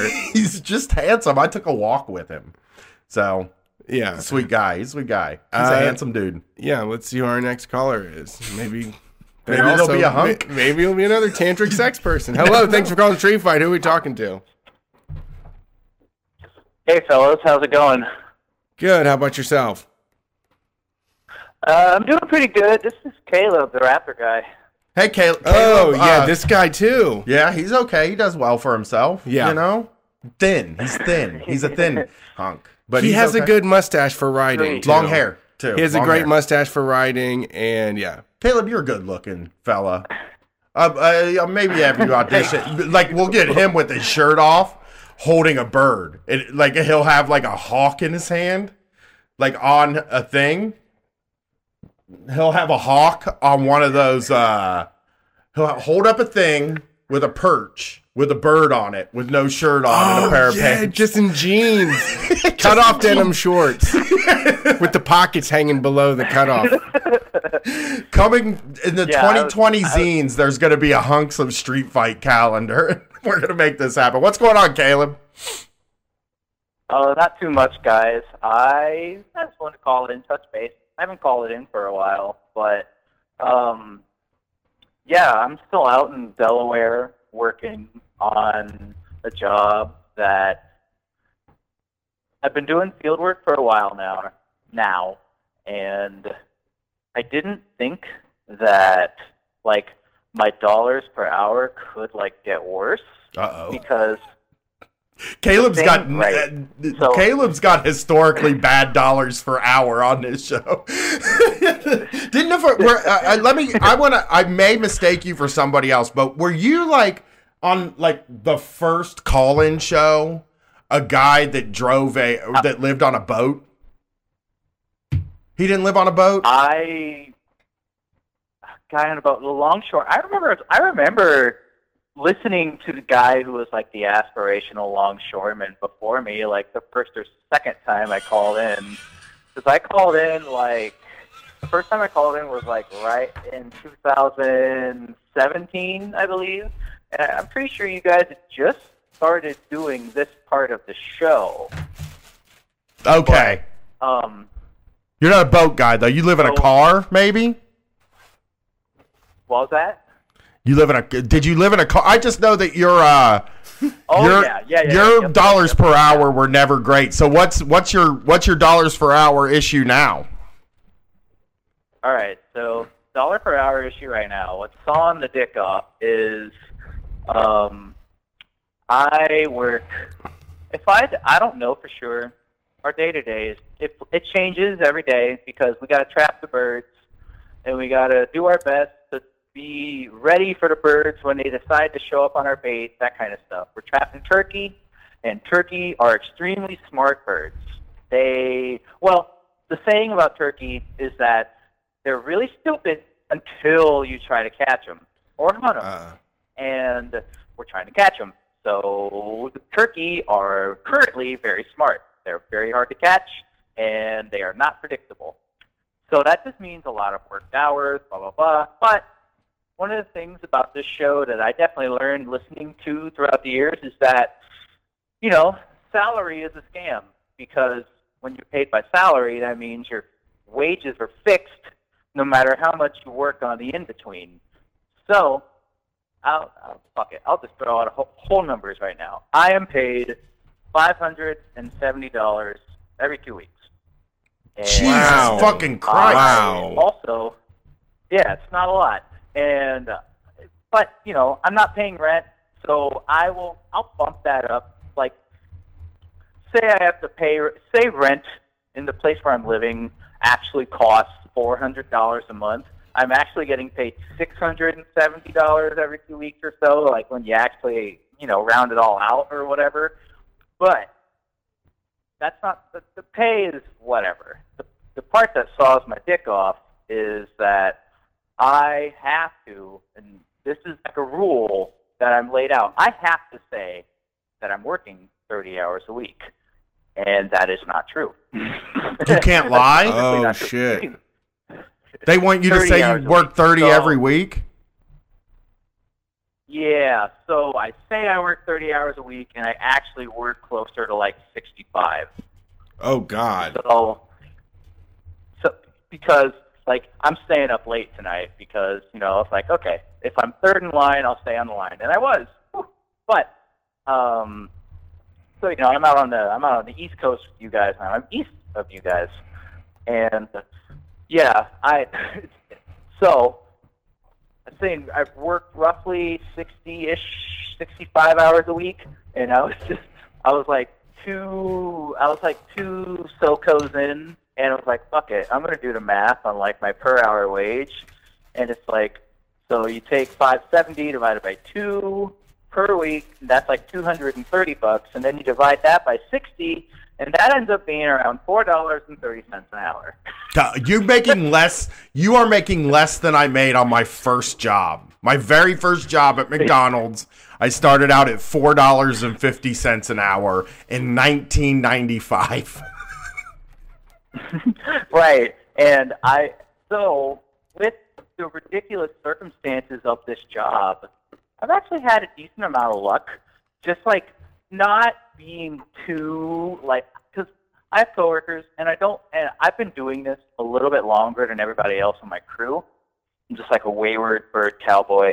Um, but I, so the people on my crew, they're somewhat receptive when I tell them that it's like, look, our boss's boss is currently a professor with tenure. And this guy probably made four hundred and fifty dollars ish every two weeks back in like nineteen eighty. Like I don't I can't say that for sure, but if I had to guess, like the, you know, the Gen Xers who are currently employing us were only making like 30% less than what we're making now, but the cost of living now is like 70% Sky- higher skyrocketed, than yeah. they were our age. Why? How do Following me. I hate how these academic like these these research positions pay so little. Like these are people that are supposed Oh, yeah, to uh I think know know better, I guess, than to pay that little amount Yeah. of money and getting screwed. I mean, I guess a tenured professor is making like four hundred and fifty thousand dollars, you know, a year. I, Actually, no. I know that to start out a tenured professor position at Ohio State is, I think, two hundred and fifty thousand dollars a year. I'm, I'm almost positive because I looked at. Uh, I, I looked at how much they made, and then I realized I would never get tenure, and that it was probably just easier to be a podcaster than to be a professor. yeah, well, hey, I'm glad you're a podcaster because this show fucking rules. But Oh, thank yeah, you. On that note, hey, no problem. Because on that note, the best, like the content is amazing. You know, this this part of the show where people are allowed to call in and give their stories about why their job sucks. It's like, so I'm out on the East Coast right now, and I've definitely been like taking advantage of the fact that I live near a lot of other street fighters right now, which is awesome. I've been hanging out with Dakota in New Brunswick, Thomas in Edison, Yusra and Michelle in Jersey City, and you know a couple of others like Leland and Bill when I've gotten to go to the city, like New York Nice. frickin' city. You're not And- fri- you're not going to be there when we're Yeah, there, are you, Caleb? No, I'm not. That's the part. That's what I was about to say. Is that I unfortunately am leaving. Like I'm going all the way to fucking Oregon, like 50 hours of driving. and I'm going. I, I got I've given myself a week to do it and I'm going to be trapping ravens and sage grouse in Oregon this summer like Tight. in the middle of nowhere. Raven's the cool. Raven's the Uh, cool Yeah, bird. that's a though. good one to yeah. be the Oh, yeah, master Ravens of. so Goth master of ravens. That, yeah, like that's the whole reason why I took the job because I'm trapping ra You know, it's it's okay. So last thing I'll talk about because I got to go to bed.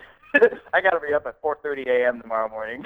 Oh my But, chasing um, fucking dude. turkeys at 4:30 in the morning, just running around yeah. with a big net Yep. chasing turkeys all day.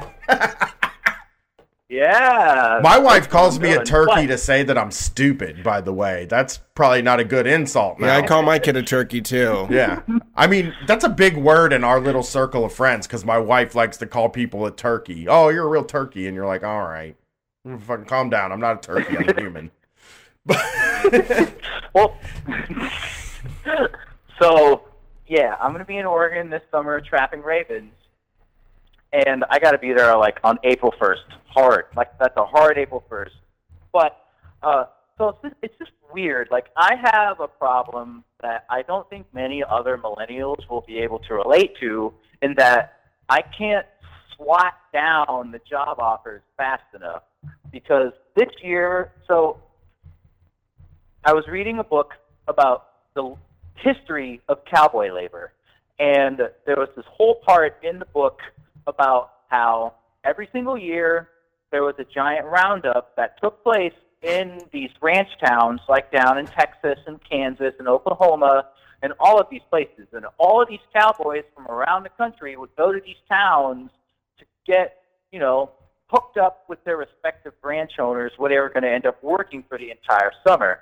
I'm Okay. reading this book and I'm realizing that it's like, holy shit, like this is basically like what I'm doing, but instead of like a town, it's a it's a job board that's online.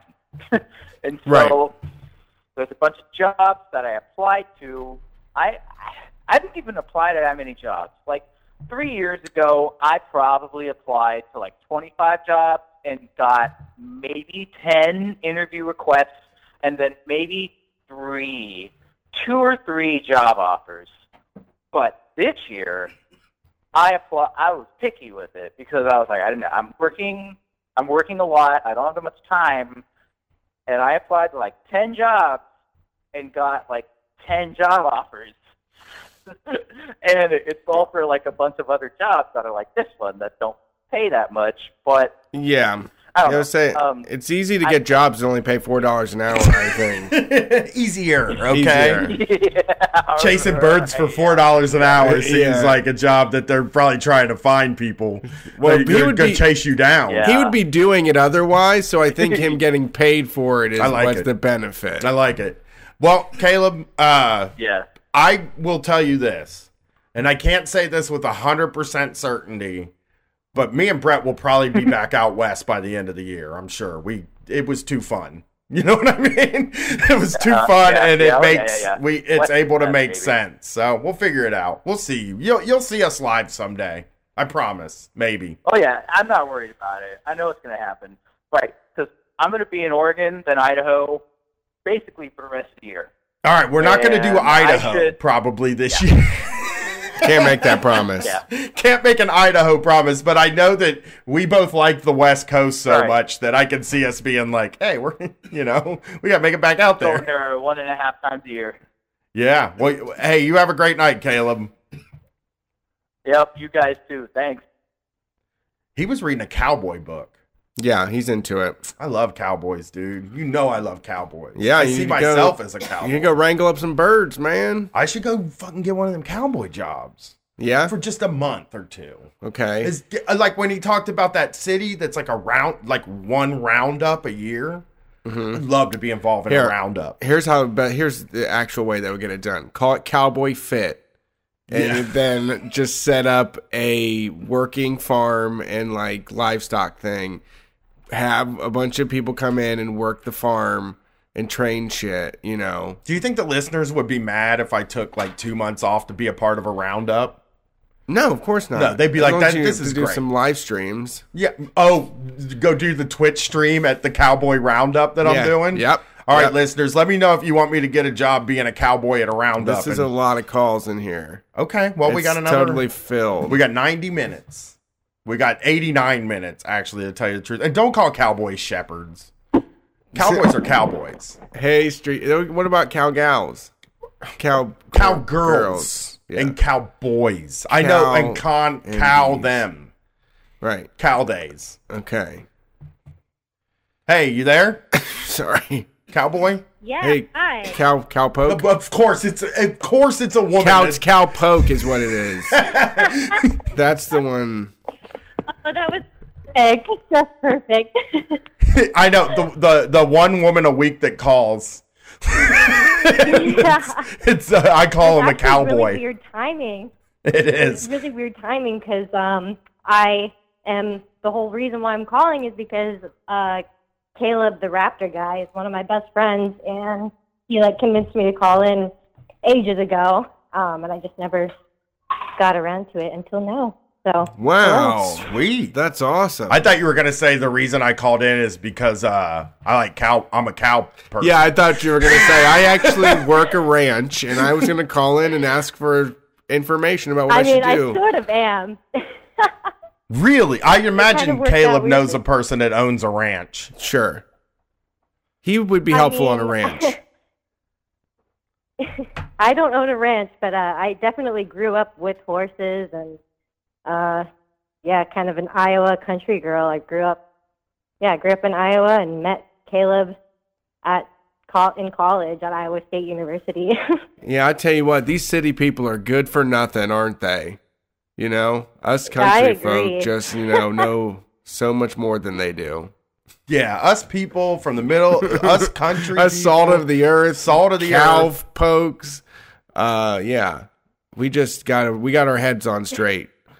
We're not we don't we don't ha- not in a dizzy like people from the city. Yeah, yeah, yeah. These people from the city don't understand what it's like to live in in uh, like I. They don't we- work, they don't work the land. They don't get their hands No. in the soil. Me and Brett actually live in Ohio, which I don't know if you know this about Ohio. It's mainly farmland here. Mostly, Yeah. yeah. mostly farming. Hard labor everywhere you go. Yeah, it's just hard to go anywhere. It's It hard is. to do anything. It's It just is. like a trial and tribulation to wake up in the morning. Sometimes I wish they would actually pave streets here. Yeah, yeah, oh, yeah. It's like, what Oh, are they yeah. doing? Why is it dirt roads? Everybody else Hey. has them. And, And, you it's, know, it's it's not fair because these kids are learning basketball on gravel, but the pros aren't playing on gravel, so it's unfair. You know, it's not fair because they're not playing the same game. right. And me and Brett, we're not complaining at all because we really are hard working, salt of the earth guys. So, Oh, yeah. we you know live in the country. We do country stuff. I just uh, usually wear bib overalls without a shirt. Yeah, that's just like the Brian thing we said. do. Yeah, just the thing we do. So what's what what's going on? What what did Caleb tell you to call for? Oh, um, well, he he just kind of introduced me to the show. Um, I think a little over a year ago now. Um, so uh, I just really dig it. I really dig your message, and I've been getting a lot more um, interested in like lefty politics and socialism and stuff. It's been it's been an interesting past year. I feel like just been caring a lot more about this. Um, about like educating myself and uh yeah it's been, it's been Wow. good. I just wanted to Can I ask what your po- and- Can I ask what kind of what what your thing was before you started to look at lefty politics? Did you have any political beliefs, or or were you kind of a person? I, I know that uh, I I I was kind of having this. Uh, so me and Brett just went to a concert uh, this week from a band called Thursday, and actually we are supposed to interview their lead singer, but he was sick. But uh, there was something I wanted to talk to him about, and it was that. So they had an album called Full Collapse, and it came out April fourth, two thousand one. This is like pre 9-11. and it has a lot of leftist mm-hmm. stuff in it. Like a ton of stuff in this album is like straight up leftist stuff, the types of things that we talk about on this show now. And I was like thinking back to what I was doing, and it, it's like, was I a conservative April 4th, 2001? No, I wasn't a conservative, probably. I didn't give two shits about politics. What what were you before this year? What kind of what kind of political things did you have going on before this year? Well, I guess um, I mean obviously just the whole last election I think is what kind of turned me um, and witnessing Bernie versus Hillary and how how it all ended up panning out um, left me really disheartened and like discouraged with our political system. And um, I always just kind of fell into the role of just like agreeing like oh yeah I'm a liberal and like not really paying attention you know? Um, I feel like actually questioning the establishment you know? Um, has been something I've been doing a lot more just since the election, really, and since um, I guess since Bernie like lost the primaries, and like that that was uh, the big thing for me. So Right. It makes you feel. Uh, I, I mean, I, I can just tell you. I don't know. I, I don't know what you've heard of us, or if you've heard any of our our stuff about the early days of Street Fight.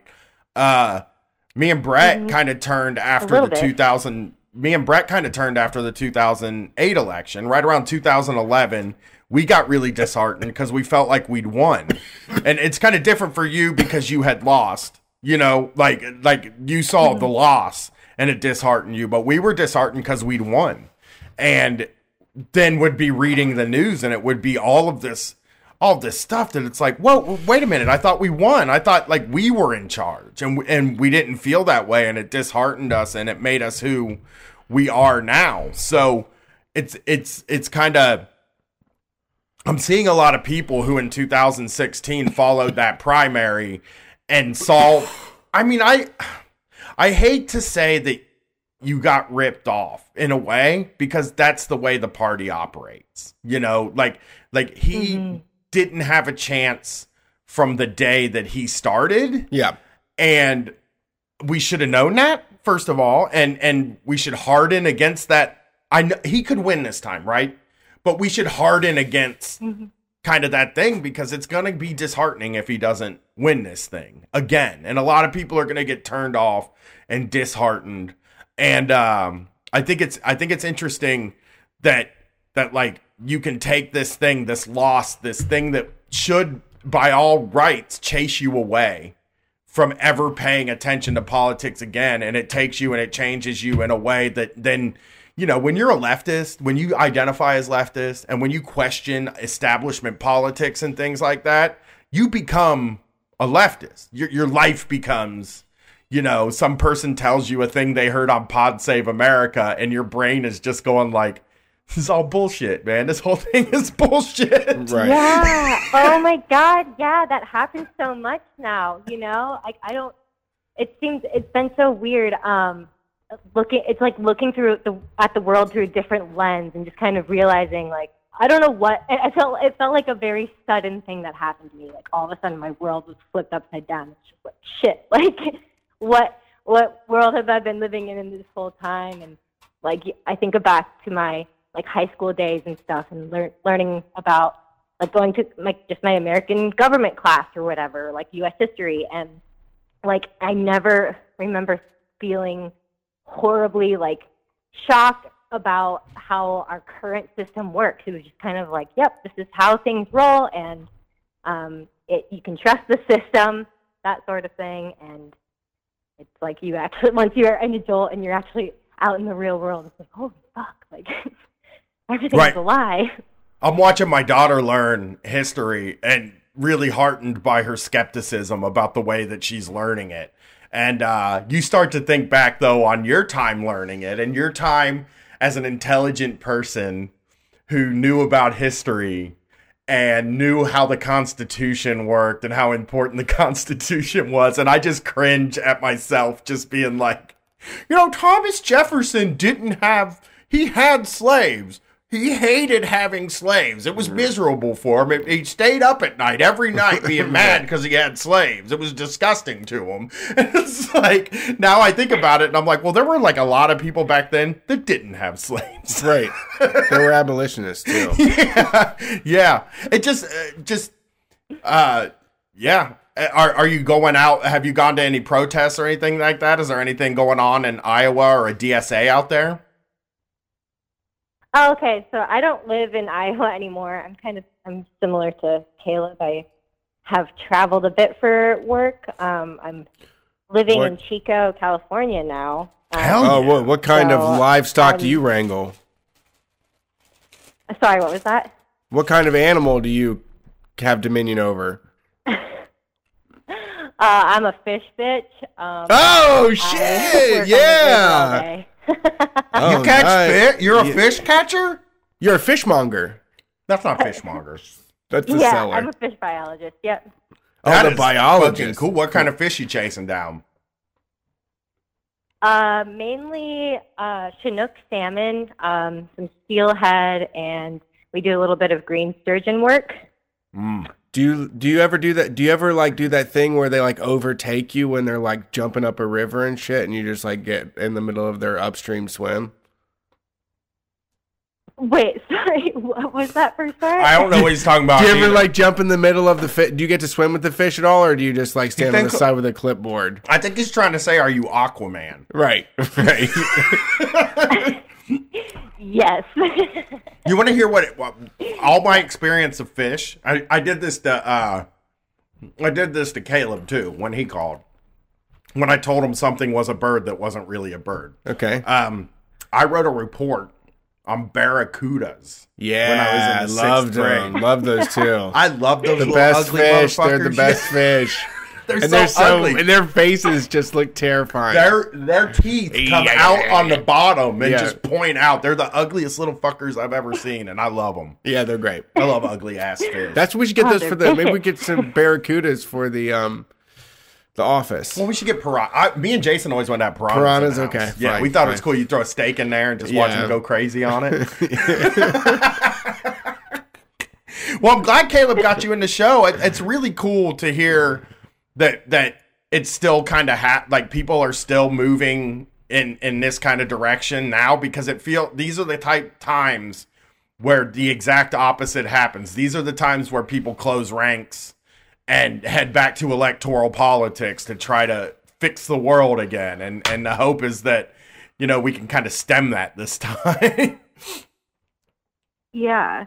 Yeah, definitely. Well, thank you for Yeah. calling in. We really appreciate it. And please call in and tell us any fish news. We love it when Caleb calls us Yeah. and tells us bird news. We I was gonna fish say news. now I consider myself. If I- someone I- were ever to wonder, I consider myself an expert in fish biology now. Just because hopefully I'll be able to ask you real quick at a party if someone starts pressing me too hard. yeah.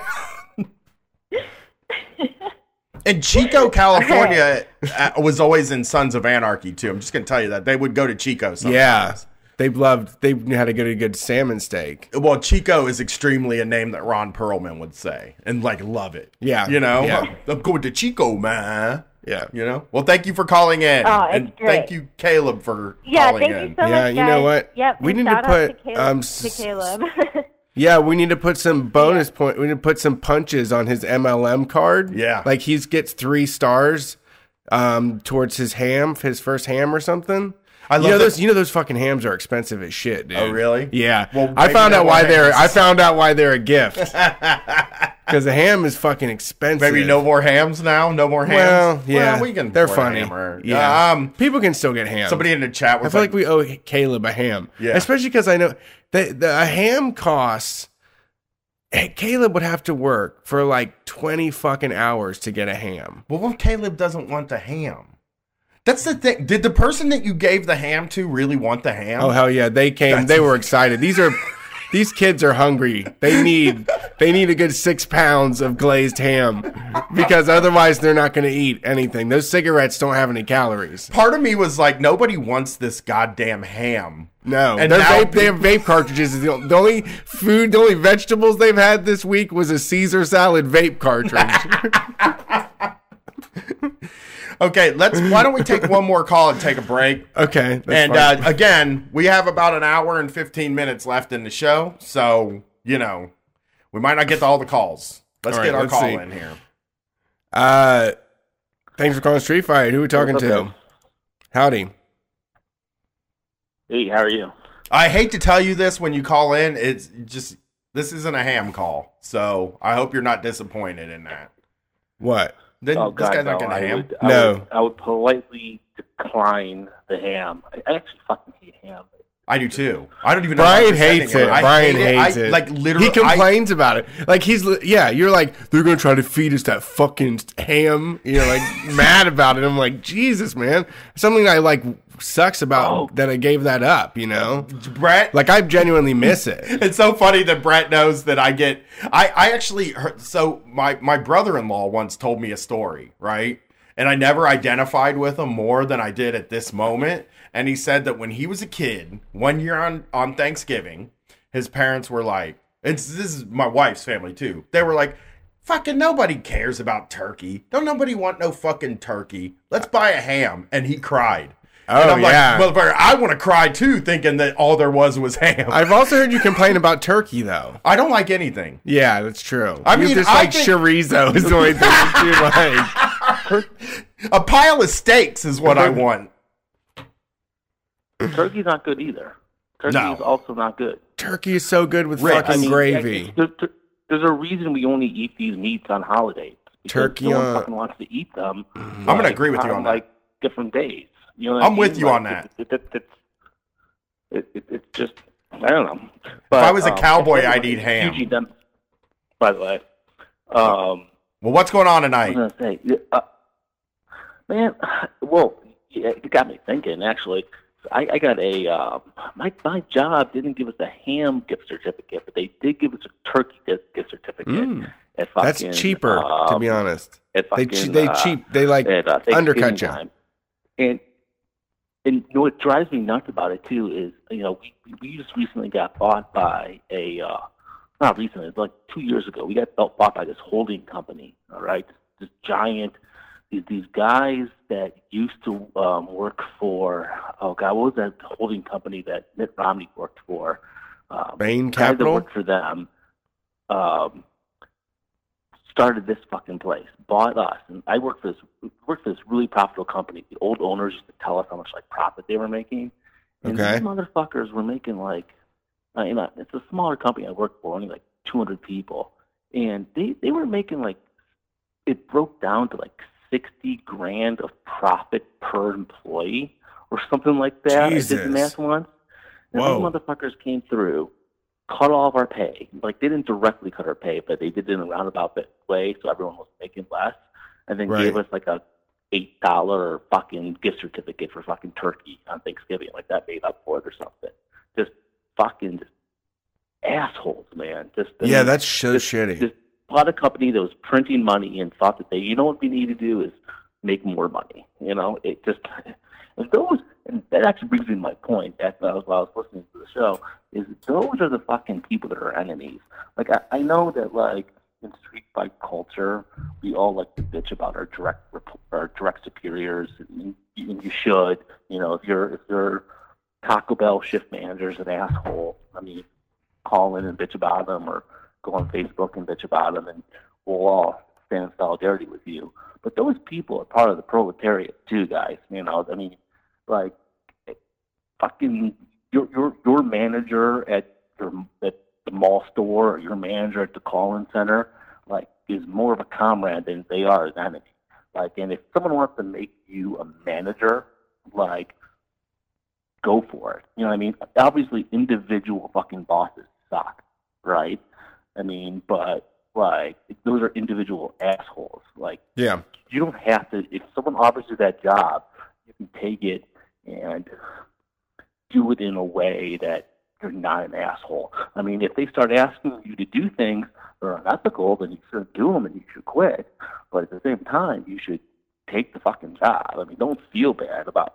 Marx wasn't talking about the shift manager that you know the fast food place. You know what I mean? That, that's not what we were talking about.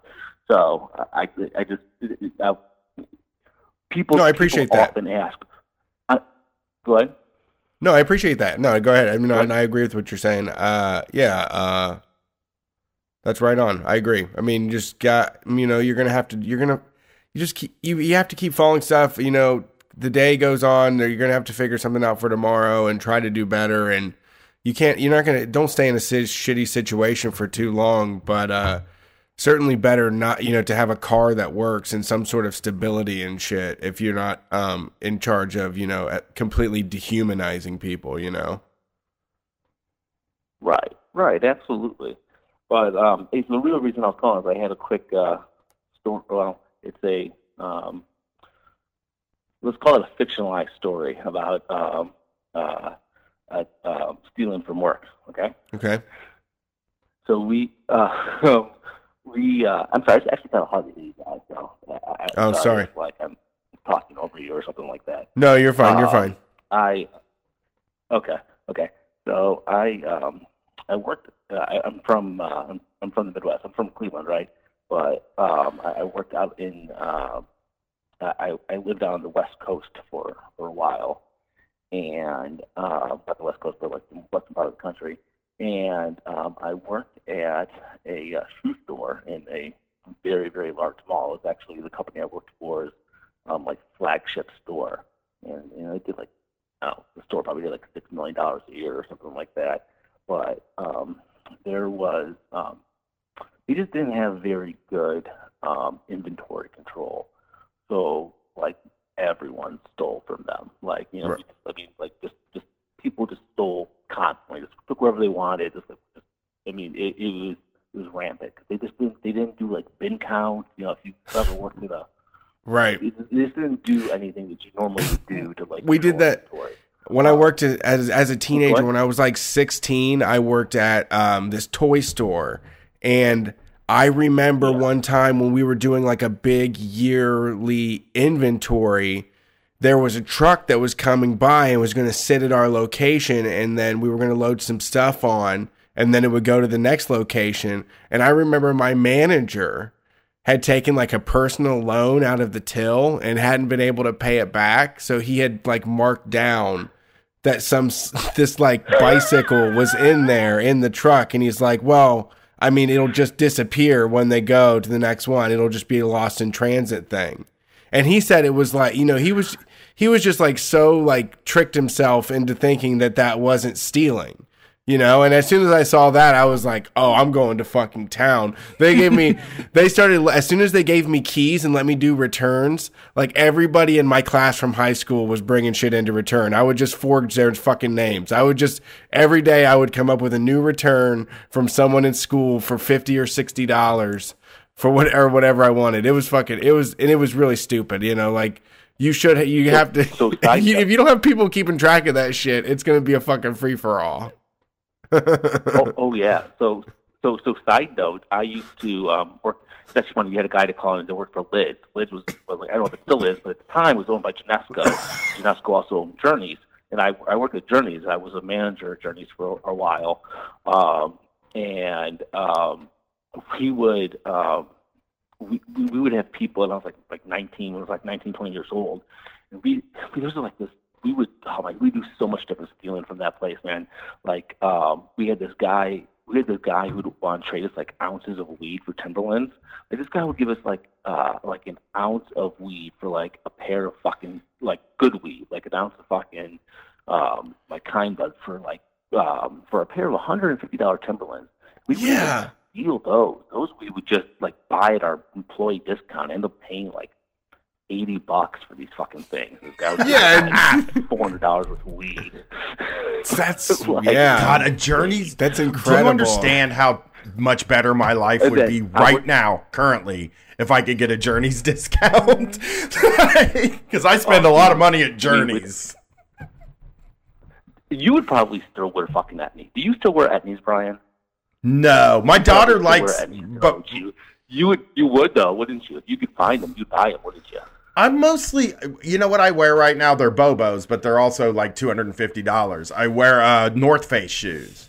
And then my only other shoe that I never have, worn those before. uh, the only other shoe I have that's cool for when I'm wearing cool shoes is white Nike Cortez.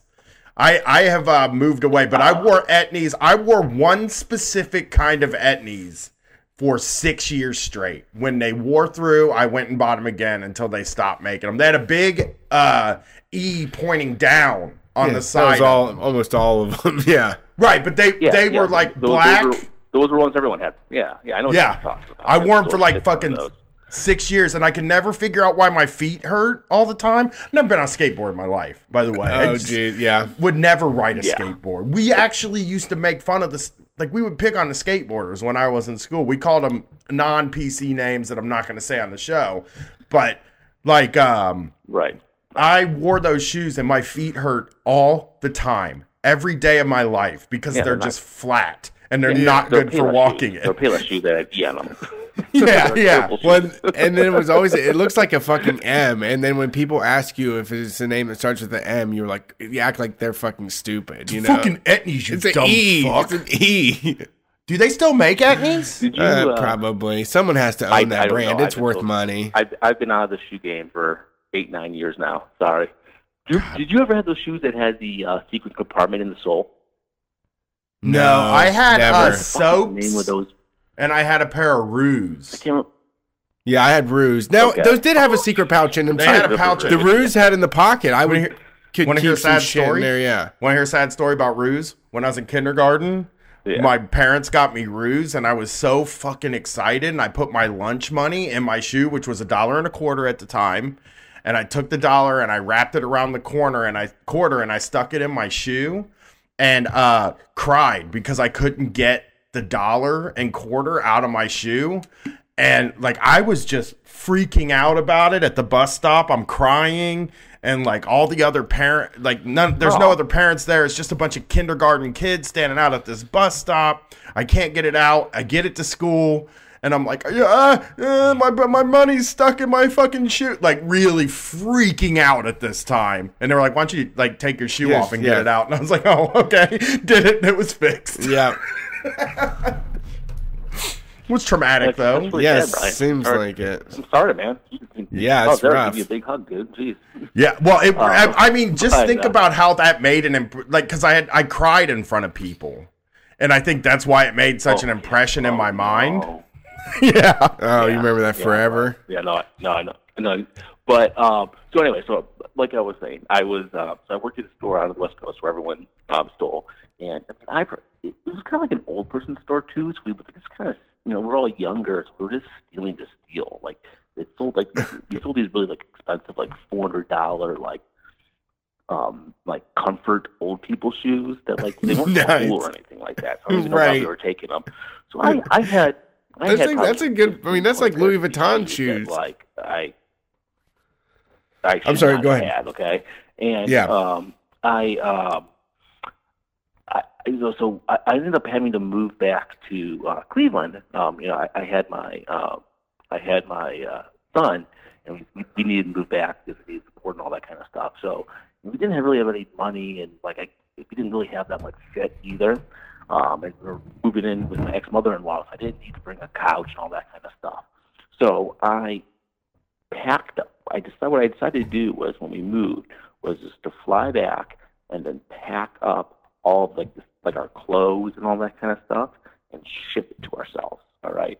So I packed up like 15 boxes. It was going to cost me like $400 just to ship it, ship them all via UP, all, all like our important stuff to ourselves uh, uh, via UPS. And I got the I got the shoe I got the boxes um, from the store I was working at, right? Because it was a shoe store. We had a ton of boxes. And I also got transferred. I was transferred from the store from they they had a store in Cleveland, so I was transferring from uh, the the store out in the West Coast out to um, Cleveland, and um, you know I shipped 15 boxes for myself, and um, you know I get to Cleveland, settle in, everything arrives, and only uh, 14 of the boxes show up. All right, one box gets lost, and it's the box that had all of my shoes in it. You know, and which 95% of my shoes I hadn't paid for, right? And um, it turns out that I had left the fucking label, um, the the the because I got them from the store I worked from. I had left the label, uh, the original label on that box. So the box with all the shoes that I had no record of buying got shipped to the store where I had taken them from. Okay. Oh, and I was- Oh, and no. The company. Oh fucking Oh, no! No. Oh no! I mean, and this was again. These were all like five dollars. So it was, it was probably five or six thousand dollars for the stock. So it was, you know, enough that like, you know, it it, it could be like serious charges, right? Did anyone put it together? I, I, God damn it. Sorry. Go What's ahead. Go. Just go. Go ahead. I'm freaking out. Go ahead. Yeah, so so I I, I kind of expected what was happening. So I, I kind of and I've uh, I was a, like I said before I was a manager Journeys before all this. So like I dealt with like the way loss prevention uh, uh, loss loss prevention uh, corporate loss prevention um, behaves because you know I had to deal with it as a manager and all that kind of stuff and um, we um, so one day at my new store in Cleveland some I was an assistant manager and um, I was closing a loan all by myself and some dude shows up and he's from loss prevention and corporate and he he sits me down and he's like so um we, we, we, I- I don't know if you know why I'm here. I'm like, no, huh, I don't know why you're here. And I definitely knew exactly why I was there. And Yeah. then, oh, and I forgot to mention I had been drinking. So I was like, I was like kind of drunk too because I was drinking.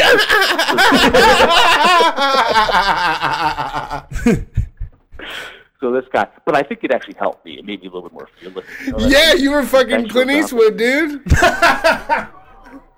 Feeling Yeah, loose. yeah, Just, ugh.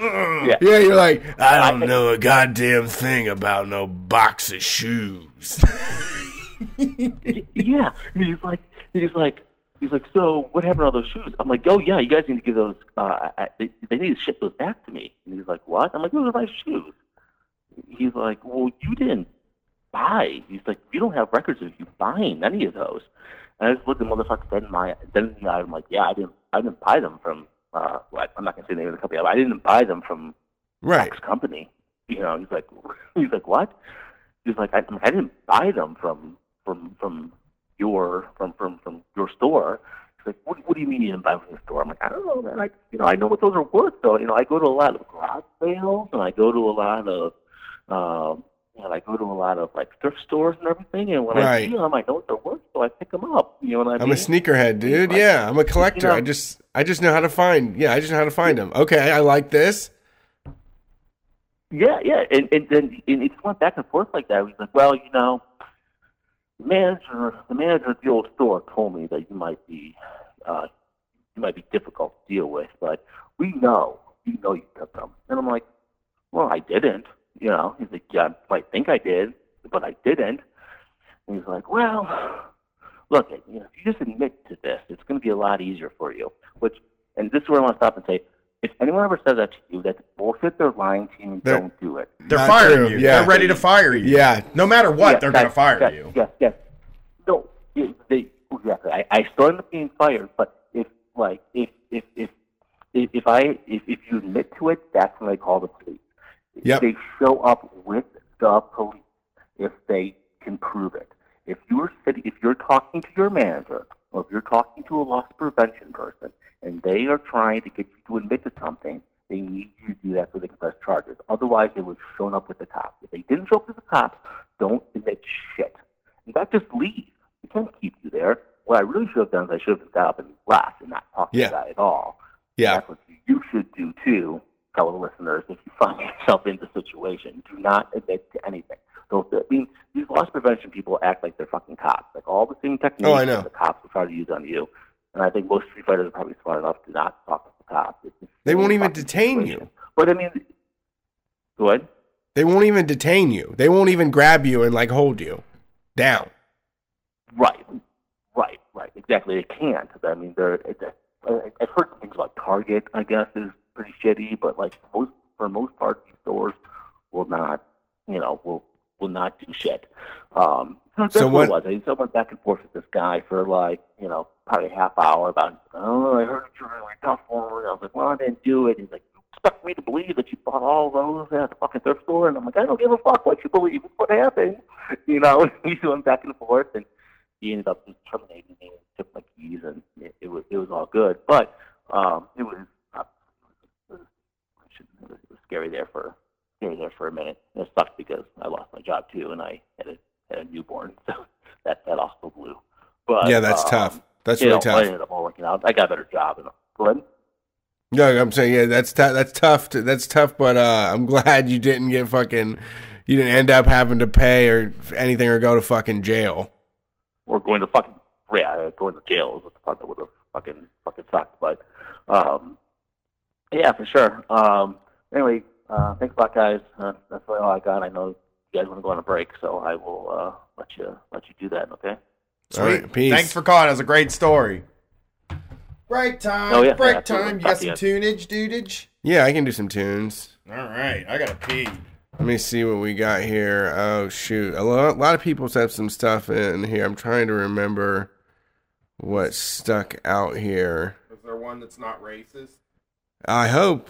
I hope. I hope there's one that's not racist. I hope we can find something. Let's just do this one. Uh, entire. Um, the this is uh, down with rent is their name. I think. That's a good name. down with rent. Uh, I hope they have enough songs here to play because yes, they do.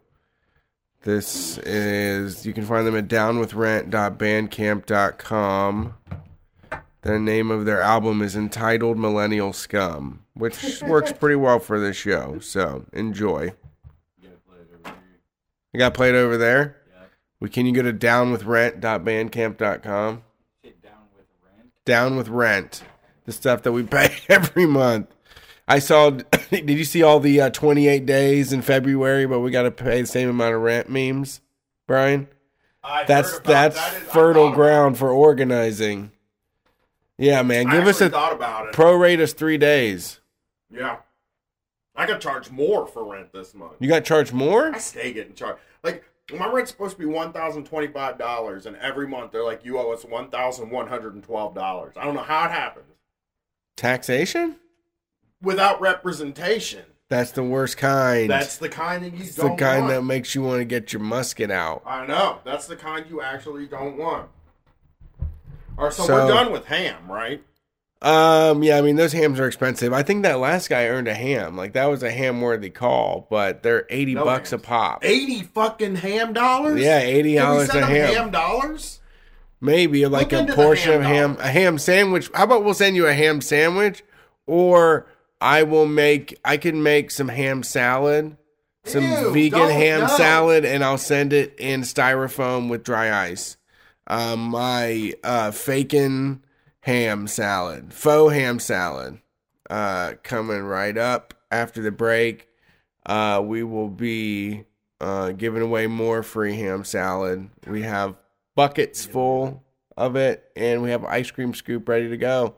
We're throwing it in envelopes, mailing it to your house. Uh, you ready to do this? Yeah. Hit it.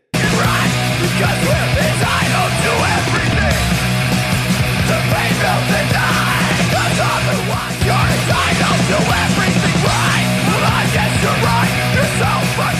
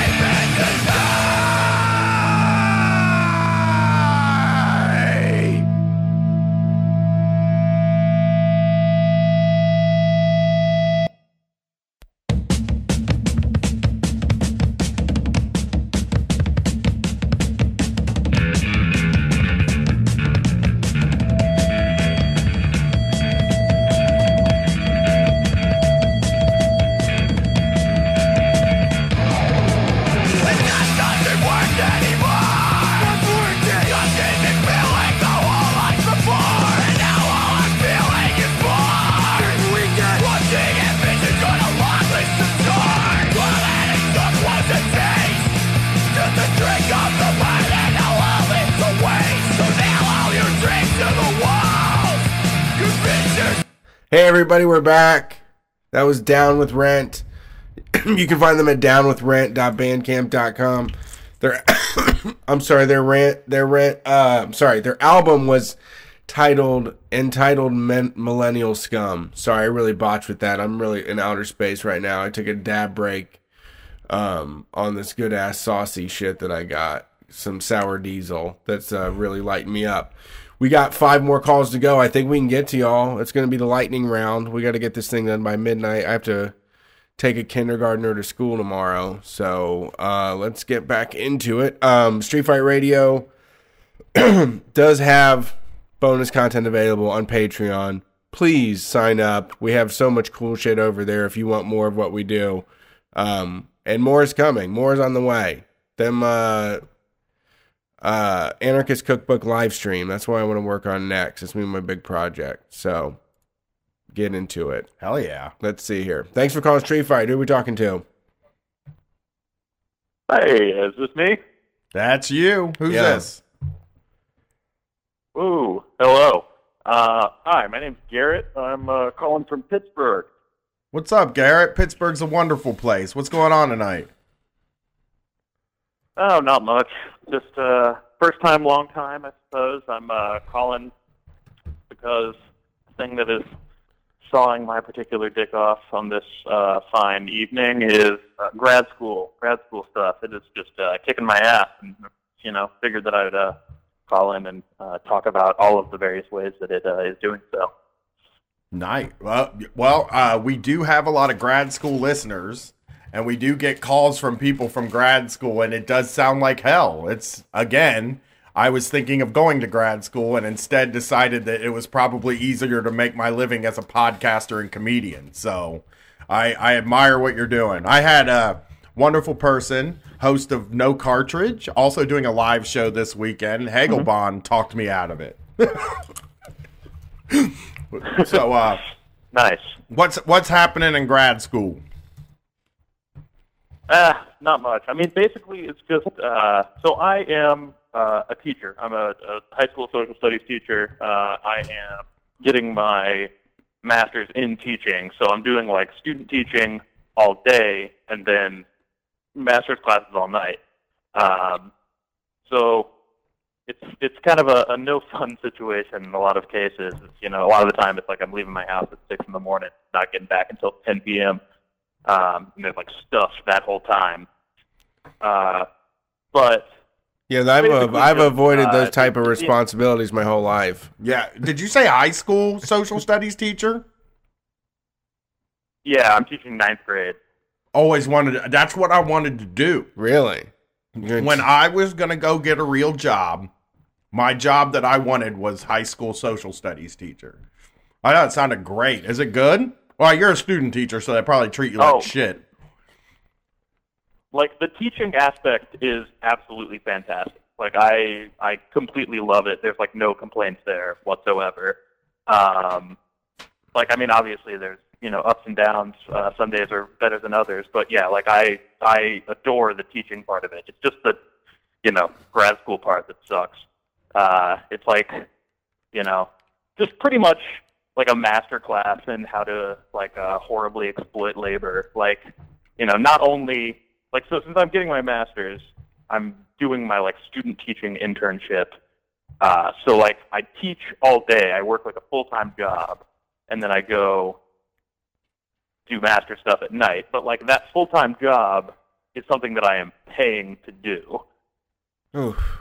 Oof. Oh my god. So it's it sucks. Yeah, Yeah, the student teaching thing challenging. seems, you know, the student teaching thing always seemed like kind of a ripoff to me because it's like, so you want them to do all the teacher work, but also pay to do it? Like, that doesn't seem like a good way to do things. For sure. I, I, I think oh I, yeah, it's like it's a it's a fantastic deal for the school district. Uh, but yeah, total nightmare. It's like uh, you know, I realized that uh, over the summer I have to like finish up the degree and like I, mean, I have to pay for like six credits, which is you know six grand roughly. I realized that three grand of those credits is literally just me paying them three grand to like do a full time job. Well, yeah, it's like when you want to, you have to give a gift to the drug dealer when you want to really pump up your volume and get like a better price on your bricks. You got to pay like a tithe or something, you know, for them to like to get into the club, you know. Is the school, oh no, you're student teaching. You're not like teaching, teaching. So the school's not paying for your degree either. You're really just paying for the privilege of doing somebody else's full time job. Yeah, absolutely. Plus, at this point in the like the, the student teaching cycle, I am now like I'm doing all of the like planning. I'm doing all of the instruction. So like I I am doing the job of the full time teacher. Uh, and then like there's like a mentor teacher who's also in the classroom, and he's you know he's very helpful and like does all kinds of stuff. But like I mean, at the end of the day, it is literally just that he's like hanging out and like uh, you know clicking around on YouTube or whatever in the background while I do the stuff, and then he's making a bunch of money. Is it fun? Like, I mean, it's like, are the are you able to pick what you're teaching? Or are you teaching to a test? Um, well, that's actually the kind of the cool thing in Pennsylvania is that there isn't a standardized test for social studies instruction, so you get a lot more leeway uh, than like English or math would. Um, so that's cool, uh, and I've gotten to like, you know, you can like deviate from the curriculum a pretty decent amount, which I appreciate. Uh, but yeah, I mean, like, yeah, like I said, like the, the actual teaching part has been great. Like, I, I love doing that part. Uh, it's just the, you know, have like endless busy work for school, and then uh, like the, you know, optics of the the labor is pretty rough. And and you know, the college professors probably all know how much time you're spending, and and and are treating you like this is uh. You're paying your dues, I guess, to be a teacher, which is a, just really great, you know, really great to make people like go through an initiation project process to become a teacher. That's just that's the best way probably to figure out how to find teachers. It, I, like I wonder how many people are chased off from that profession because of this part of your job. Oh yeah, absolutely. And I mean that's like I don't really understand where the idea of like teaching as like a like a hardcore left uh like profession comes from because in my experience, I mean granted uh you know, I'm originally from Oklahoma and now I'm in Pittsburgh, so like it's just kind of like uh some of the the character of it, but in my experience like teachers in general are like very conservative and a lot of them have that kind of, you know, crappy like boomer mindset of well, damn, you know, I did my time and I was miserable for like 10 years, so I'm to make you twice as miserable. I felt like even my college professors were slightly more conservative than I had expected. Not maybe not maybe like George W. Bush type conservative people, but I saw them as people who were like very okay with the status quo kind of thing. I, I went to school during the Obama years, and I, I always felt like I don't know. Sociology felt almost to me like uh, the most hopeless thing in the world. P- political science and sociology, both to me, felt like a lot of people saying like, "Well, that's just the way things are," and that's gonna be that's that's how politics works, and Yeah. you know, we just gonna have to live in the world where that exists. Right, right. Yeah, absolutely. I mean, I'm yeah, like I, I'm definitely like a very like hardcore uh, leftist person, and there's just like none of that. That doesn't exist at all. It's like you know, most people are either like kind of like center dim, like uh, or like hard conservative. Like there's like a lot of people who teach that are like just like all about Trump. yeah, I believe that. Yeah. well, um, we have to get going. We're in speed round right now. We got people on the line, but thanks for calling in, man. Did what was there something you wanted to get to before? we Yeah, go? absolutely. Thanks for having me, and uh, good luck into the rest of the call. Thanks, Yeah. man. Have a good night. the uh you yeah, that that that co- that paying to go to work thing is pathetic. That's like the worst thing. I mean, like even pl- I I mean plumbers get paid less situation, to go to apprenticeship jobs, but at least they get money. You Right, know? right. The teaching thing where they have to pay to go teach to me seems like I don't know. It seems very antiquated. It seems like something that should go away. It's just, it seems like so much of the economies that we've built depend on, like, so Yeah, I mean, it seems like so much of the economy is these are jobs that you can get that are wonderful jobs. And in order to get to these wonderful jobs, you have to eat shit for a number of years and Yeah. not get paid. Lo- Right. Law is like that too. Yeah. It, it it it seems so fucked up. Like you you should never be like what what good is it to for what good it the, who is it good for that he has to pay to teach full time at a Purse school? holders, man. Yeah. The money people. Yeah, yeah. I mean, we should always The be asking that question: Who's this good for? Yeah. and and that that is who it is Let's every see time. who's on the line here. Thanks for calling Street Fight. Who are we talking to? Hi, uh, this is Joe in Philly. What's up, Joe? We'll be seeing you on The third. on April third, maybe if you show up. I mean, I can't Awesome. Guarantee that you'll be there. I'm be looking there. forward to it. What's going on tonight, Joe? Uh, not much, just hanging out in my house, uh, watching some TV, listening to you guys. Uh, wanted to call in because uh, I've listened for a little while, but uh, first time calling in. Uh, and I have a number of, of you know, uh, business tyrant stories from growing up at the shore in New Jersey. Oh shit! My favorite Uh, kind of small business tyrant works in a. That's carny work right there, man. Did you work at a T-shirt store that sells shirts that say like, um, "I'm not as think as you drunk I am" or, Or something like that? female body inspector. ah, ah, yeah, yeah, No, I had a lot of friends who worked at those places, though. I'm sure those are wonderful jobs. Three shirts for fifteen dollars. Uh, Yeah. Oh yeah, no, they don't pay. They don't pay anything Oh hell no, Brett uh, for the owns. people working there. Brett owns the ugliest towel in the history of the Uh, world that he bought at a place like that with a big. Is it a pit bull on It's it? a Rottweiler. There's a Rottweiler on a towel. It is so hideous, and I love it so much. I once bought a towel. Oh, I from one know, of like those- the exact look of that. I once bought a towel from one of those beach shops, Brett, and you know who I am, Yeah. right? Cheap. I go Right. in there. There's towels for fifteen dollars. There's towels for twenty dollars. Yeah, and then there's then you go digging. You go digging in the bin with some something covered in dust, and you're like, "How much are these?" And they're like, "There's no price." I'm like, "I don't know, three dollars."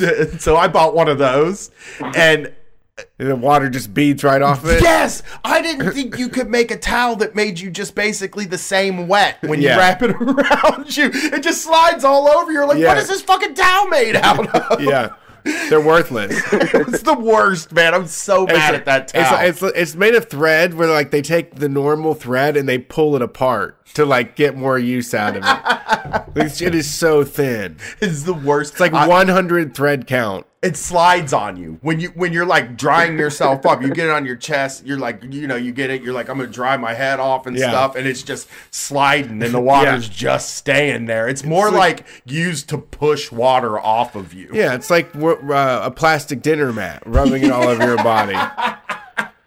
I love those places. So what kind of stuff did you do on the shore? So I mainly worked in like restaurants and stuff. Mm, Uh, selling and in working in restaurants down there is like even worse than restaurants in like working in like Philly or like in a city or anything. Yeah, I Like, can't imagine that they that they pay well.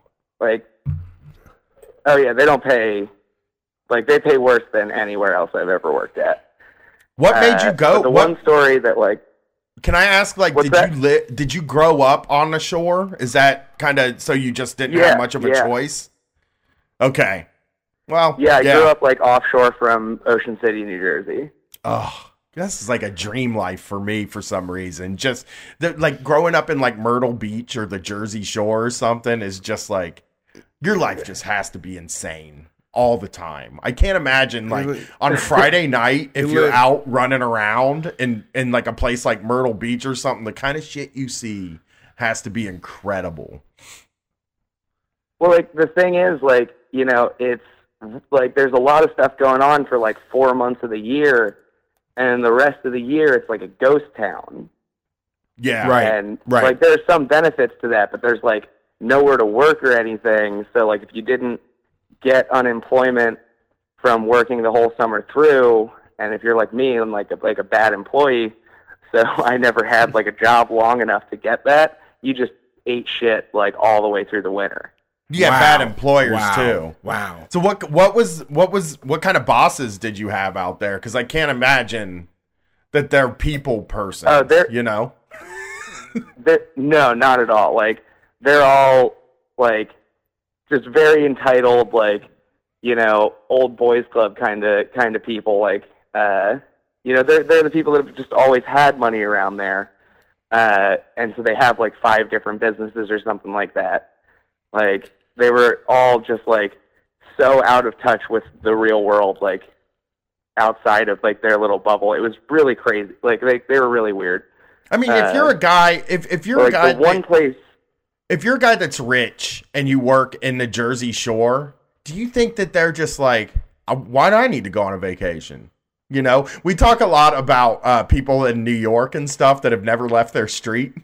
You know what I mean? That are like they, Yeah. they act like worldly people that understand what's going on in the world. Like, let me tell you how the world works. You know, a guy plays stickball and then he eats a pizza and then he's like, "Hey, why don't I got a job over here?" You know, but he's working in a bodega, That's and a you're like, disgusting "Motherfucker." stereotype, Brian. No, I'm talking about a certain type of person. Right. And I assume that if you're a rich guy that owns a restaurant in you know, on the Jersey Shore, you're like, fucker, dude, I got I live in vacation.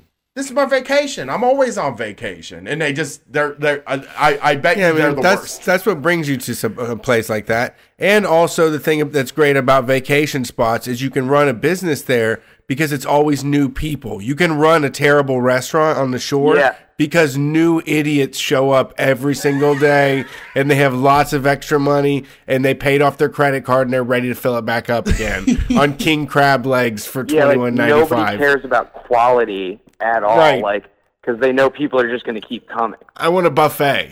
What like, kind no of kitchen what. nightmares? You ever see any kitchen nightmare shit going on there? Oh yeah, for sure. Uh, Well, tell- yeah, get your like, story. Like the one thing that, like the one story that came to mind, like listening to the show that I like wanted to call in for, was like I worked at this place in Sea Isle City, New Jersey. Uh, like naming names, it's a place called Angelo's. Like as soon as you drive into the place, like the first pizza place that you see, and like that place was so terribly managed, and like the food was so like piss poor. Like they cut their pizzas into seven slices, which was really weird. That's satanic. So there'd always be one really tiny slice and one just gigantic slice. Okay. yeah, that's a weird. Tr- you had to eyeball seven. You gotta just let these Like, kids was- cut the yeah, like, pizza. I don't the way they're understand gonna how do it works. Yeah. You got to let these kids cut the pizza just the way they're going to cut the pizza, you know? I mean, you give them a little guideline. You're like, you, you basically, you can't have a special cut. If you're going to hire 16 year olds to cut your There's pizza, only one way to cut pizza. We can just teach them the right way. there isn't only one way to cut pizza. There's Yeah. two ways. And plus, not only are there two way there's two ways to cut a pizza, right? You can do squares or you can do triangles. But the other thing is that you can pizza roll slice it or big knife. That's four ways to cut a pizza. Yeah, Just yeah. Like, but this place they just did a weird cut. I don't understand why they did it that way. They were trying to be like different or make up for the fact that their pizza was terrible. Like, No, I don't know. But even with, But, uh, but Brian, here's the thing: even if you do triangle, even if you do square cut, even if you use a roller, even if you use the big blade, you chop across once and then you chop the other side. That's the beginning of every fucking Yes. pizza ever. I'll agree with that. I will so agree those with are the first two steps, and that gets you on the path to not having seven fucking slices ever. Yeah. Okay. Yeah. yeah. Yeah. That makes sense. I I have. I never made it past dishwasher at this place, so I never learned the special cut. uh, How long did you work there? but uh, yeah, like probably like four or five months before I realized like how like terrible it was. Because like the lady that was the manager of it was, uh, she was a gym teacher at like a Catholic school, and brought like a very gym teacher energy to, to like managing the place. Like she was constantly lecturing us about like stupid little stuff and like you know, like always like really like talking down to us and stuff. And uh like after a while like I was kind of fed up with the place.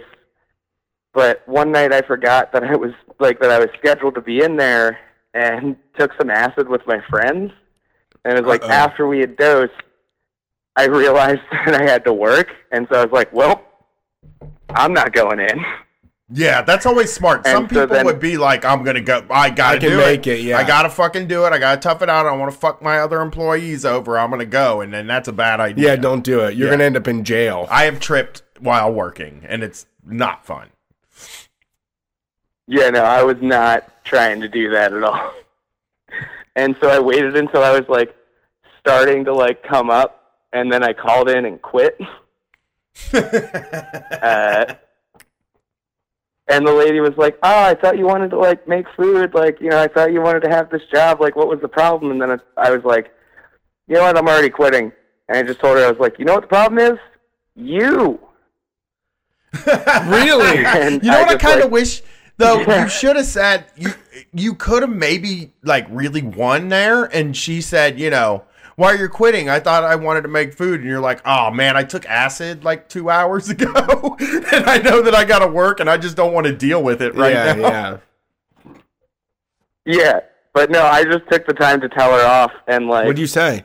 you know, tell her how much like she like you know, belittled me and like how I didn't appreciate being treated like that and I thought the place was poorly run. That's amazing. Uh, what did she say?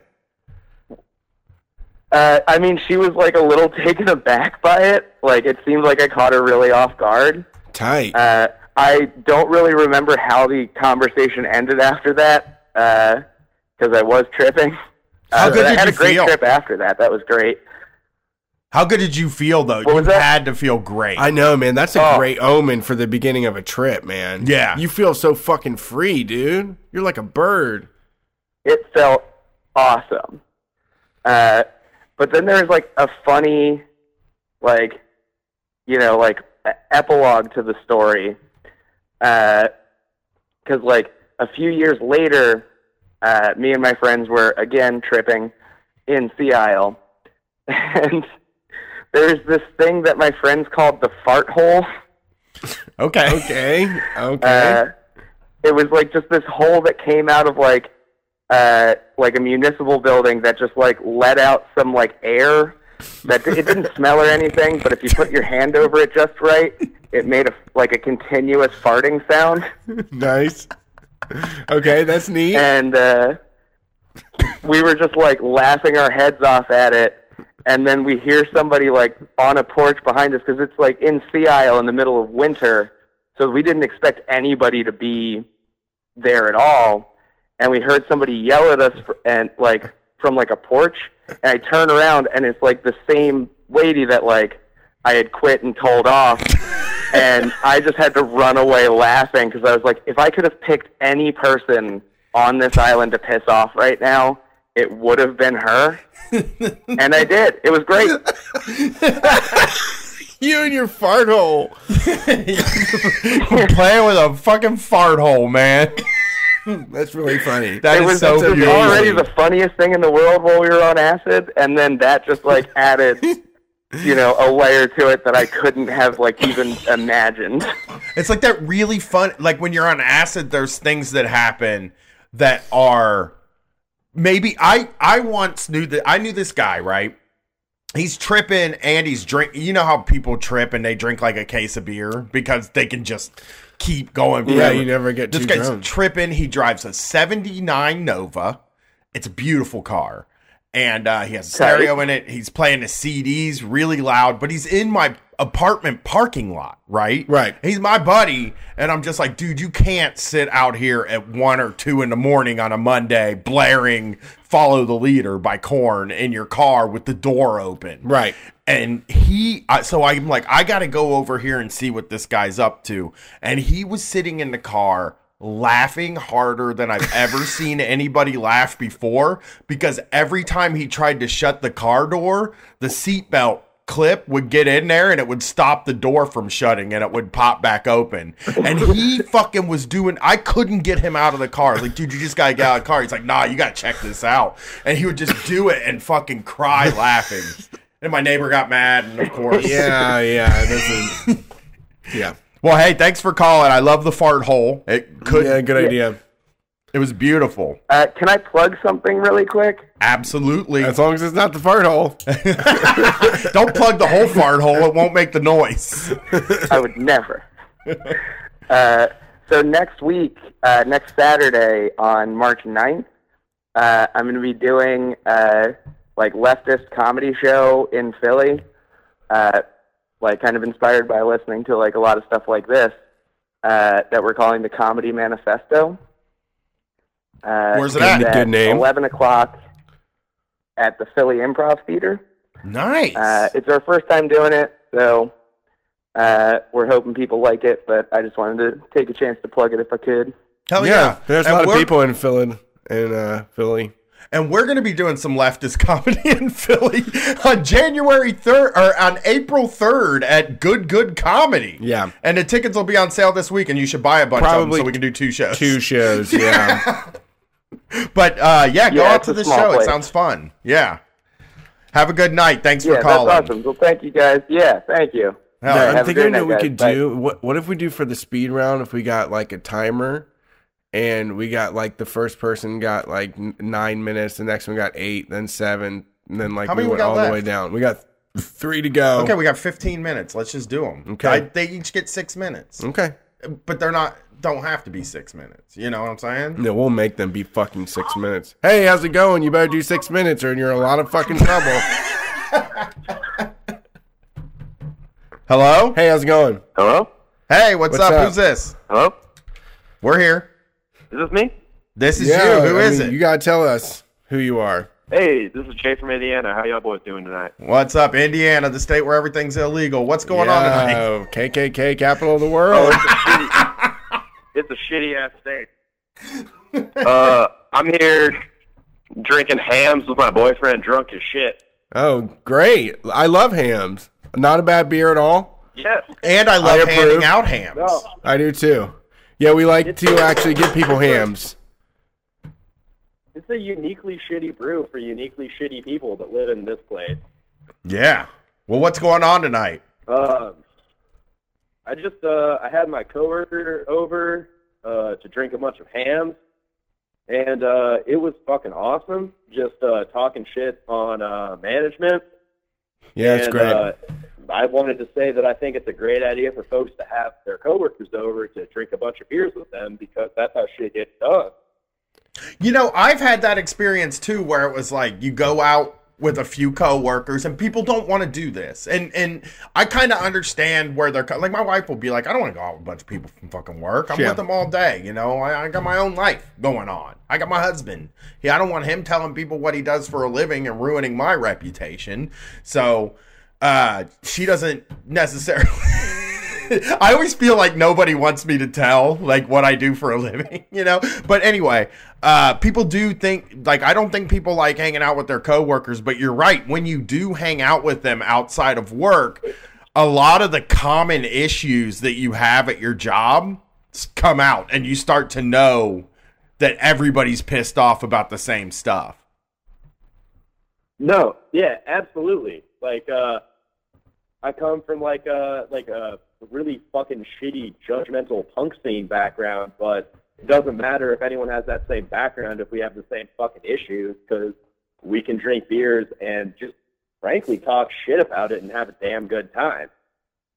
Yeah, you're you're exactly right too. It doesn't matter if people are because that is a thing that I think people get really tied up into, don't you, Brett? Like where it's like, uh, oh, these people at work, they just they don't like the same shit that I do. We'll never be able to be friends because they don't watch the same TV shows as me, or they don't listen to the same music as me, or they don't like the same books, or they're not an avowed socialist like me. I think that really is a lot of the reason that people don't hang out with the other people from work.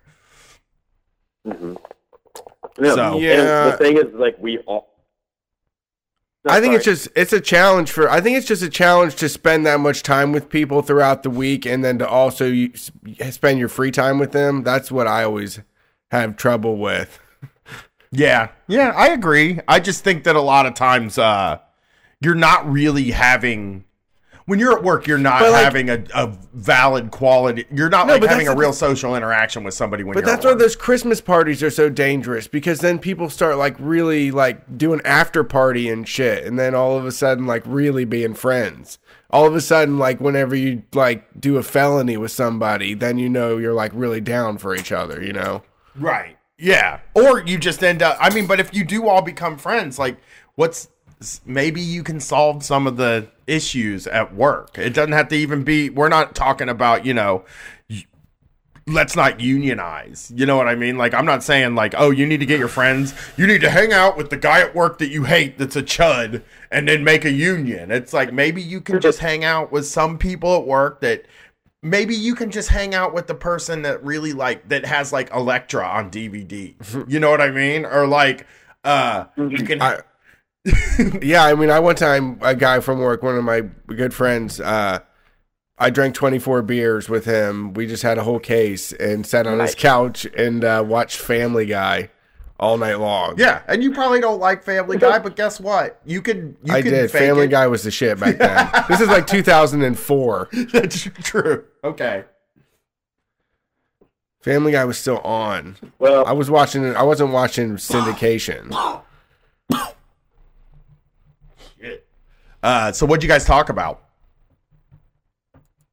I mean, we uh, we work in a really weird niche, uh, so we kind of got to talk about like weird shit within our specific industry, which is like I, I don't want to get too specific, but it's like vaguely speaking, archiving um, material and cataloging it, and it's a, it's a real fucking weird gig, but it's uh, shit's coming together in a good way, and uh, like it like at the very least, it feels really good to know that I have other coworkers that have the same like fucking concerns as me, and like yeah, it doesn't mean anything about like it's not broader shit. It's just like knowing that other folks have my back and I have their back, and it feels really good to know that in a workplace, which like can feel really goddamn hostile.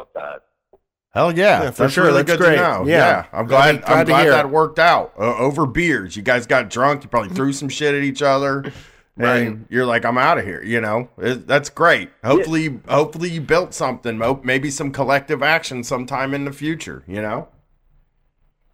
Damn right. Well, have a Fucking good A. night. Thank you for And, uh, calling. Always call in if that? you're from.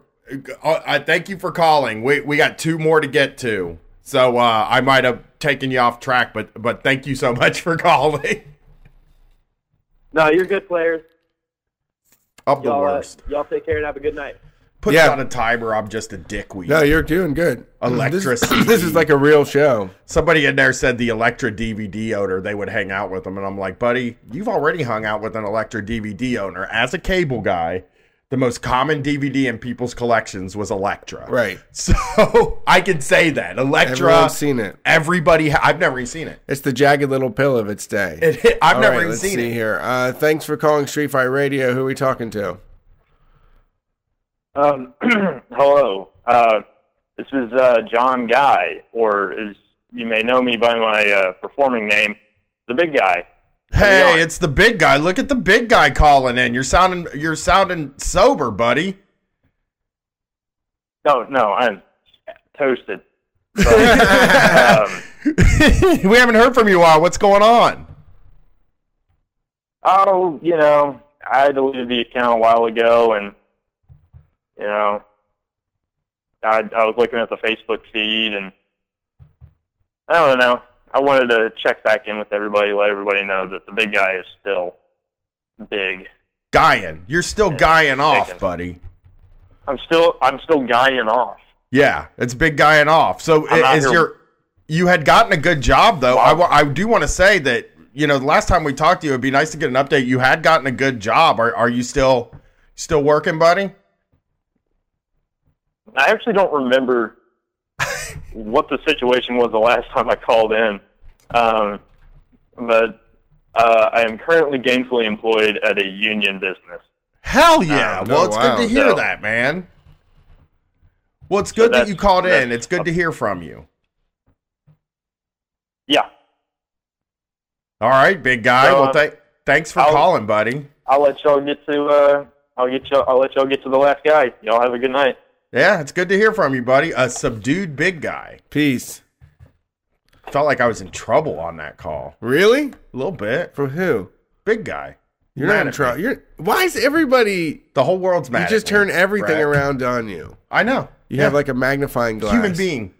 Turn your hatred. You know what? Katie's mad at me right now for. I won't go through the Taco Bell drive-through anymore. Because they're she's ma- fucking 'cause they're mad making fun of you? They're fucking making fun of me. They're it. like, he's eating the Taco Bell. Look at him. Oh my god. What the fuck? forty years oh old. Oh my god. Coming through the Taco Bell drive-through, ordering a Baja What? Blast freeze. What a geek. You know what I mean? Yeah, they're getting you. Now They're she's really- mad because I make her go in because I'm not eating there.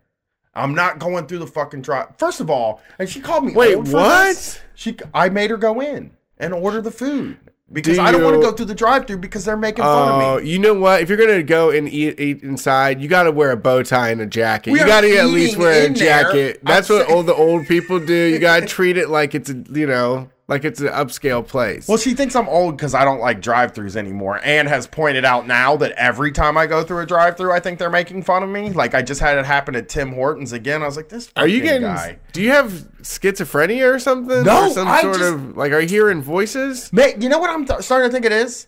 It's the way that businesses make people talk that feels very disingenuous. Also, could be the people I talk to on this show every week that are like, customers are the fucking worst idiot shitheads, you know? And So I say it too. I've made this happen to myself. I am not blaming anybody but me. I just think everybody's making fun of me at drive throughs.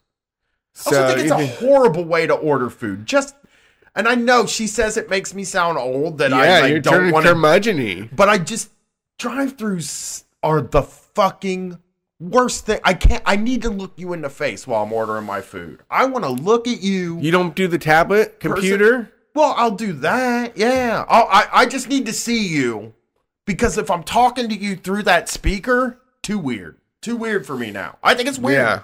You think they're just what um making doing this? Yeah, this guy fucking listen to this, This guy. guy, like as soon as I stop talking, Like- they're like, "I'll have a crunch wrap supreme." Right, right. I really think it's also because they're younger than me. I think everybody younger You're than me is making fun of me. intimidated by youth. I just think they make fun of me. I was a jerk like- that made fun of people. Right. You know? And you so in that you think that is there's some sort of magical power that comes from I don't like being making made fun, of I feel like people? at the work when like what happened? It makes me feel bad If you don't let him though, then it won't. You I could avoid that by not by being, not going through the drive-through. The opinions of children aren't worth isn't worth your time. I can avoid that by not going through the drive-through. They're dummies. I know. I don't care. I just want them to make fun of me. They're probably talking about my shoes. Well, I bet he's wear wearing some cool fucking shoes. ugly shoes. Go dress like them and get all the stuff that they like. I can't. Go I'm do everything they like. That's the other fucking problem. If Go I, in there I with could- Yeezys on. I could do that, right? Technically, I could decide to do that. Get some Balenciaga right? wave runners or whatever. Right, I could do that, but then I'd be pathetic, and they would call me pathetic and make fun of me. There's really no winning when you're 40, is what I'm trying to tell you. Wow, It's it's just a tough, crisis I man. have, yeah, I know. Yeah, I want I'm to be worried. cool, dude. I'm not cool anymore. Um. Well, yeah. I mean, going and eating a Taco Bell, you're not. I don't eat inside the Taco Bell. I go in and order it to go and take it, which is a fucking normal Like, thing you- to do for a normal person. Okay. Why wouldn't you just enjoy the furniture?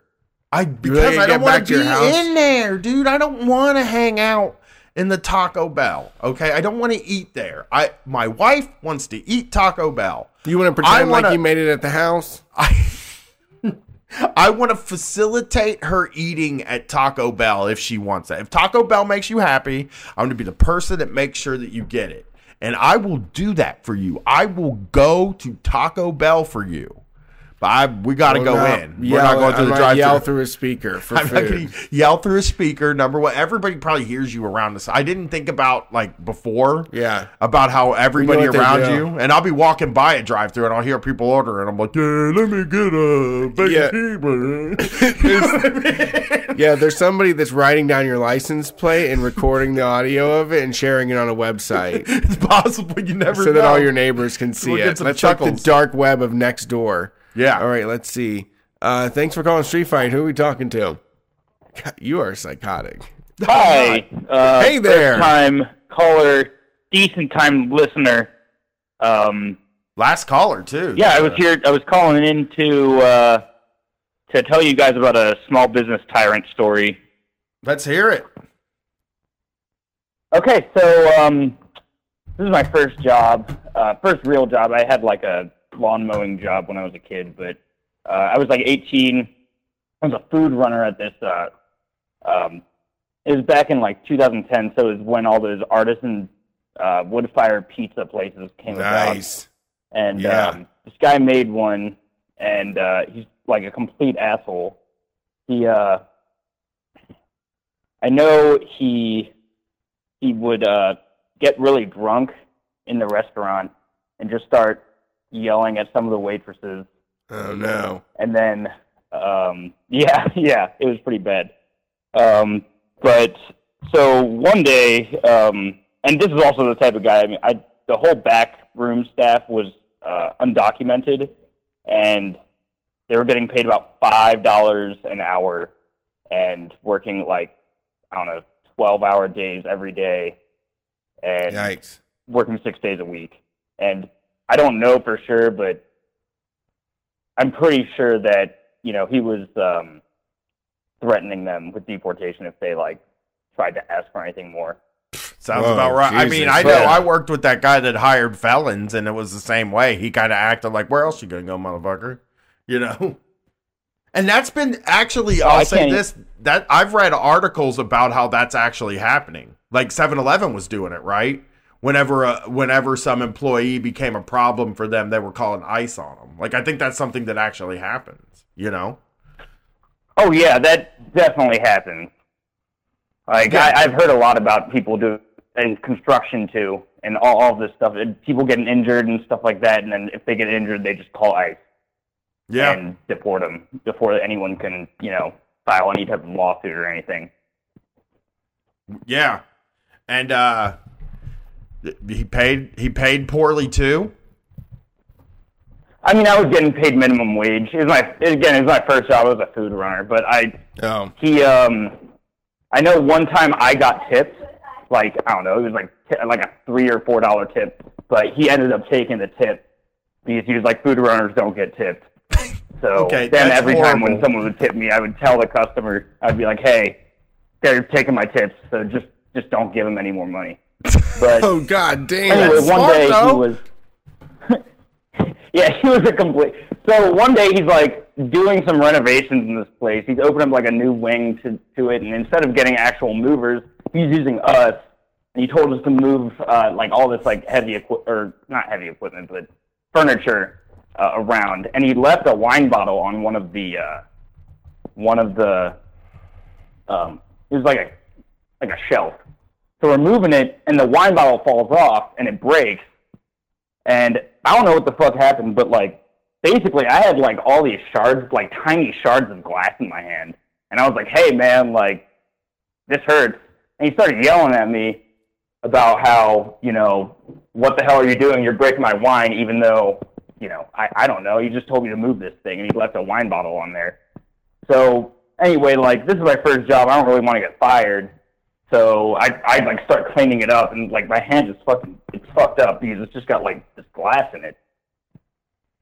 But yeah, and I mean that's kind of what happened. I know after I, I left, like I don't know, a few weeks later, uh, because he's just an asshole and bad to pay and all this other stuff. But right after I left, my friend started working there, and he told me that uh, basically this guy was going through two lawsuits because he put this kid in a headlock, like did some, like gave him some kind of neck injury. Then he like What the sprained this other kid's wrist because he was on his phone. Holy shit! Because he was on it, so he got mad at millennials, dude. Yeah. He just got flipped out. Like, these motherfuckers, they're not living in the real world. They're living in that phone. And then, boom, you know, I'll you're snap you out of Well, yeah, reality. except with an Italian, with an, with a thick Italian accent because he was he was from Italy. But yeah, Yeah. I mean, this guy, he was a like he was underpaying everybody. You know, obviously taking my three dollar tip. Uh, he drove around a BMW M, like a brand new M3. Just a, just a total asshole. God damn. Fuck that guy. Yeah, what a piece of shit. And yeah, we, the, the restaurant's called Facci uh, Italian Restaurant. Just, it's uh, still come over. open? Well, I guess he's getting all them tips. Oh yes, it's. I think he just opened up a, another place. Um, yeah, I think he just opened another place, and I saw an article about it, and it, it was it was so funny. I don't know if he's maybe he's like changed. I don't know. It's been like ten years, but um, it like in this article it talked about how he was just like an honest guy. I was like, this guy is. I just had to laugh because it's like this guy is like fucking terrible. Yeah. Yeah, that's hard to believe. That's unreal. Well, hey, thanks for calling. Thanks for Yeah, being the no, last was- caller. Yeah, yeah, yeah. Uh, have a good night. Thanks for taking my call. You too. We will. Thank you for calling. That is the Colin It Show. is 1202. We probably started at 902. Get us out of here, baby. This is the end of the show. We made it to the end. Street Fight Radio, three hours of calls. We do it every single week. That number number to dial is 614-655-3887. We will be here next Sunday, 9 p.m. Eastern Standard Time. Uh, get in there early if you want to get in. If you want to get on the show, uh, start calling 845. We went on pretty quick this week. We got. I think we're going to be better next week, and we're hoping to upgrade the system. I got the cables on the way. If you want more Street Fight Radio, the Brian and Brace show, another volume of that just came out on our bonus feed. That's one dollar a month pledge. It's me and Uh, Brace Belden, baby. The Hustler's Handbook Volume 2 is coming out in digital form for $3 a month, people. And the LA show is out there for $5. So lots of good reasons to jump on Patreon. If you're not the kind of person that can support us through a monthly subscription um, and you want to chip in on some hams, I feel like some people deserve some hams. I don't want to hand them out. Hammed out now. No ham for Brett. You're not allowed to hand out a ham for another month. Okay. I think we can do one ham a month. I don't mind throwing eighty dollars at one ham a month. Okay. that's a fine business expense. Well, I mean, if it's good for the show, you know, we got to pay our per- we got to pay our performers. I don't. I don't know if it is good for the show. Yeah. but I mean, it's something we're doing. It's good to be known for. It's good to talk around town, get some chatter going. Yeah, people all over Columbus are walking around like, "I'm- I gotta call in one time a month and get this goddamn ham. These Yeah, guys somehow- out a fucking ham. If you like- have a good story about shitty work environment or yeah, something. Or if you're It's if you're chasing birds around the country and telling everybody about our show, I mean, are you sending Caleb a ham? well, he gets a couple punches on his ticket. Like I said, he's like halfway to a ham right now. Brett's fucking addicted to handing out hams. I like now. it. Yeah, people love them. People just go fucking for ape shit over them. fucking people out there in the street. Once I saw how people how, how hungry they were for those hams, I just am addicted to that. it's a ham that, you feel. get. I would have just clarified this. you get this ham as a gift from work as a bonus, it's bad. Yeah. But if you get this ham from a podcast, it's, It's good. good. yeah.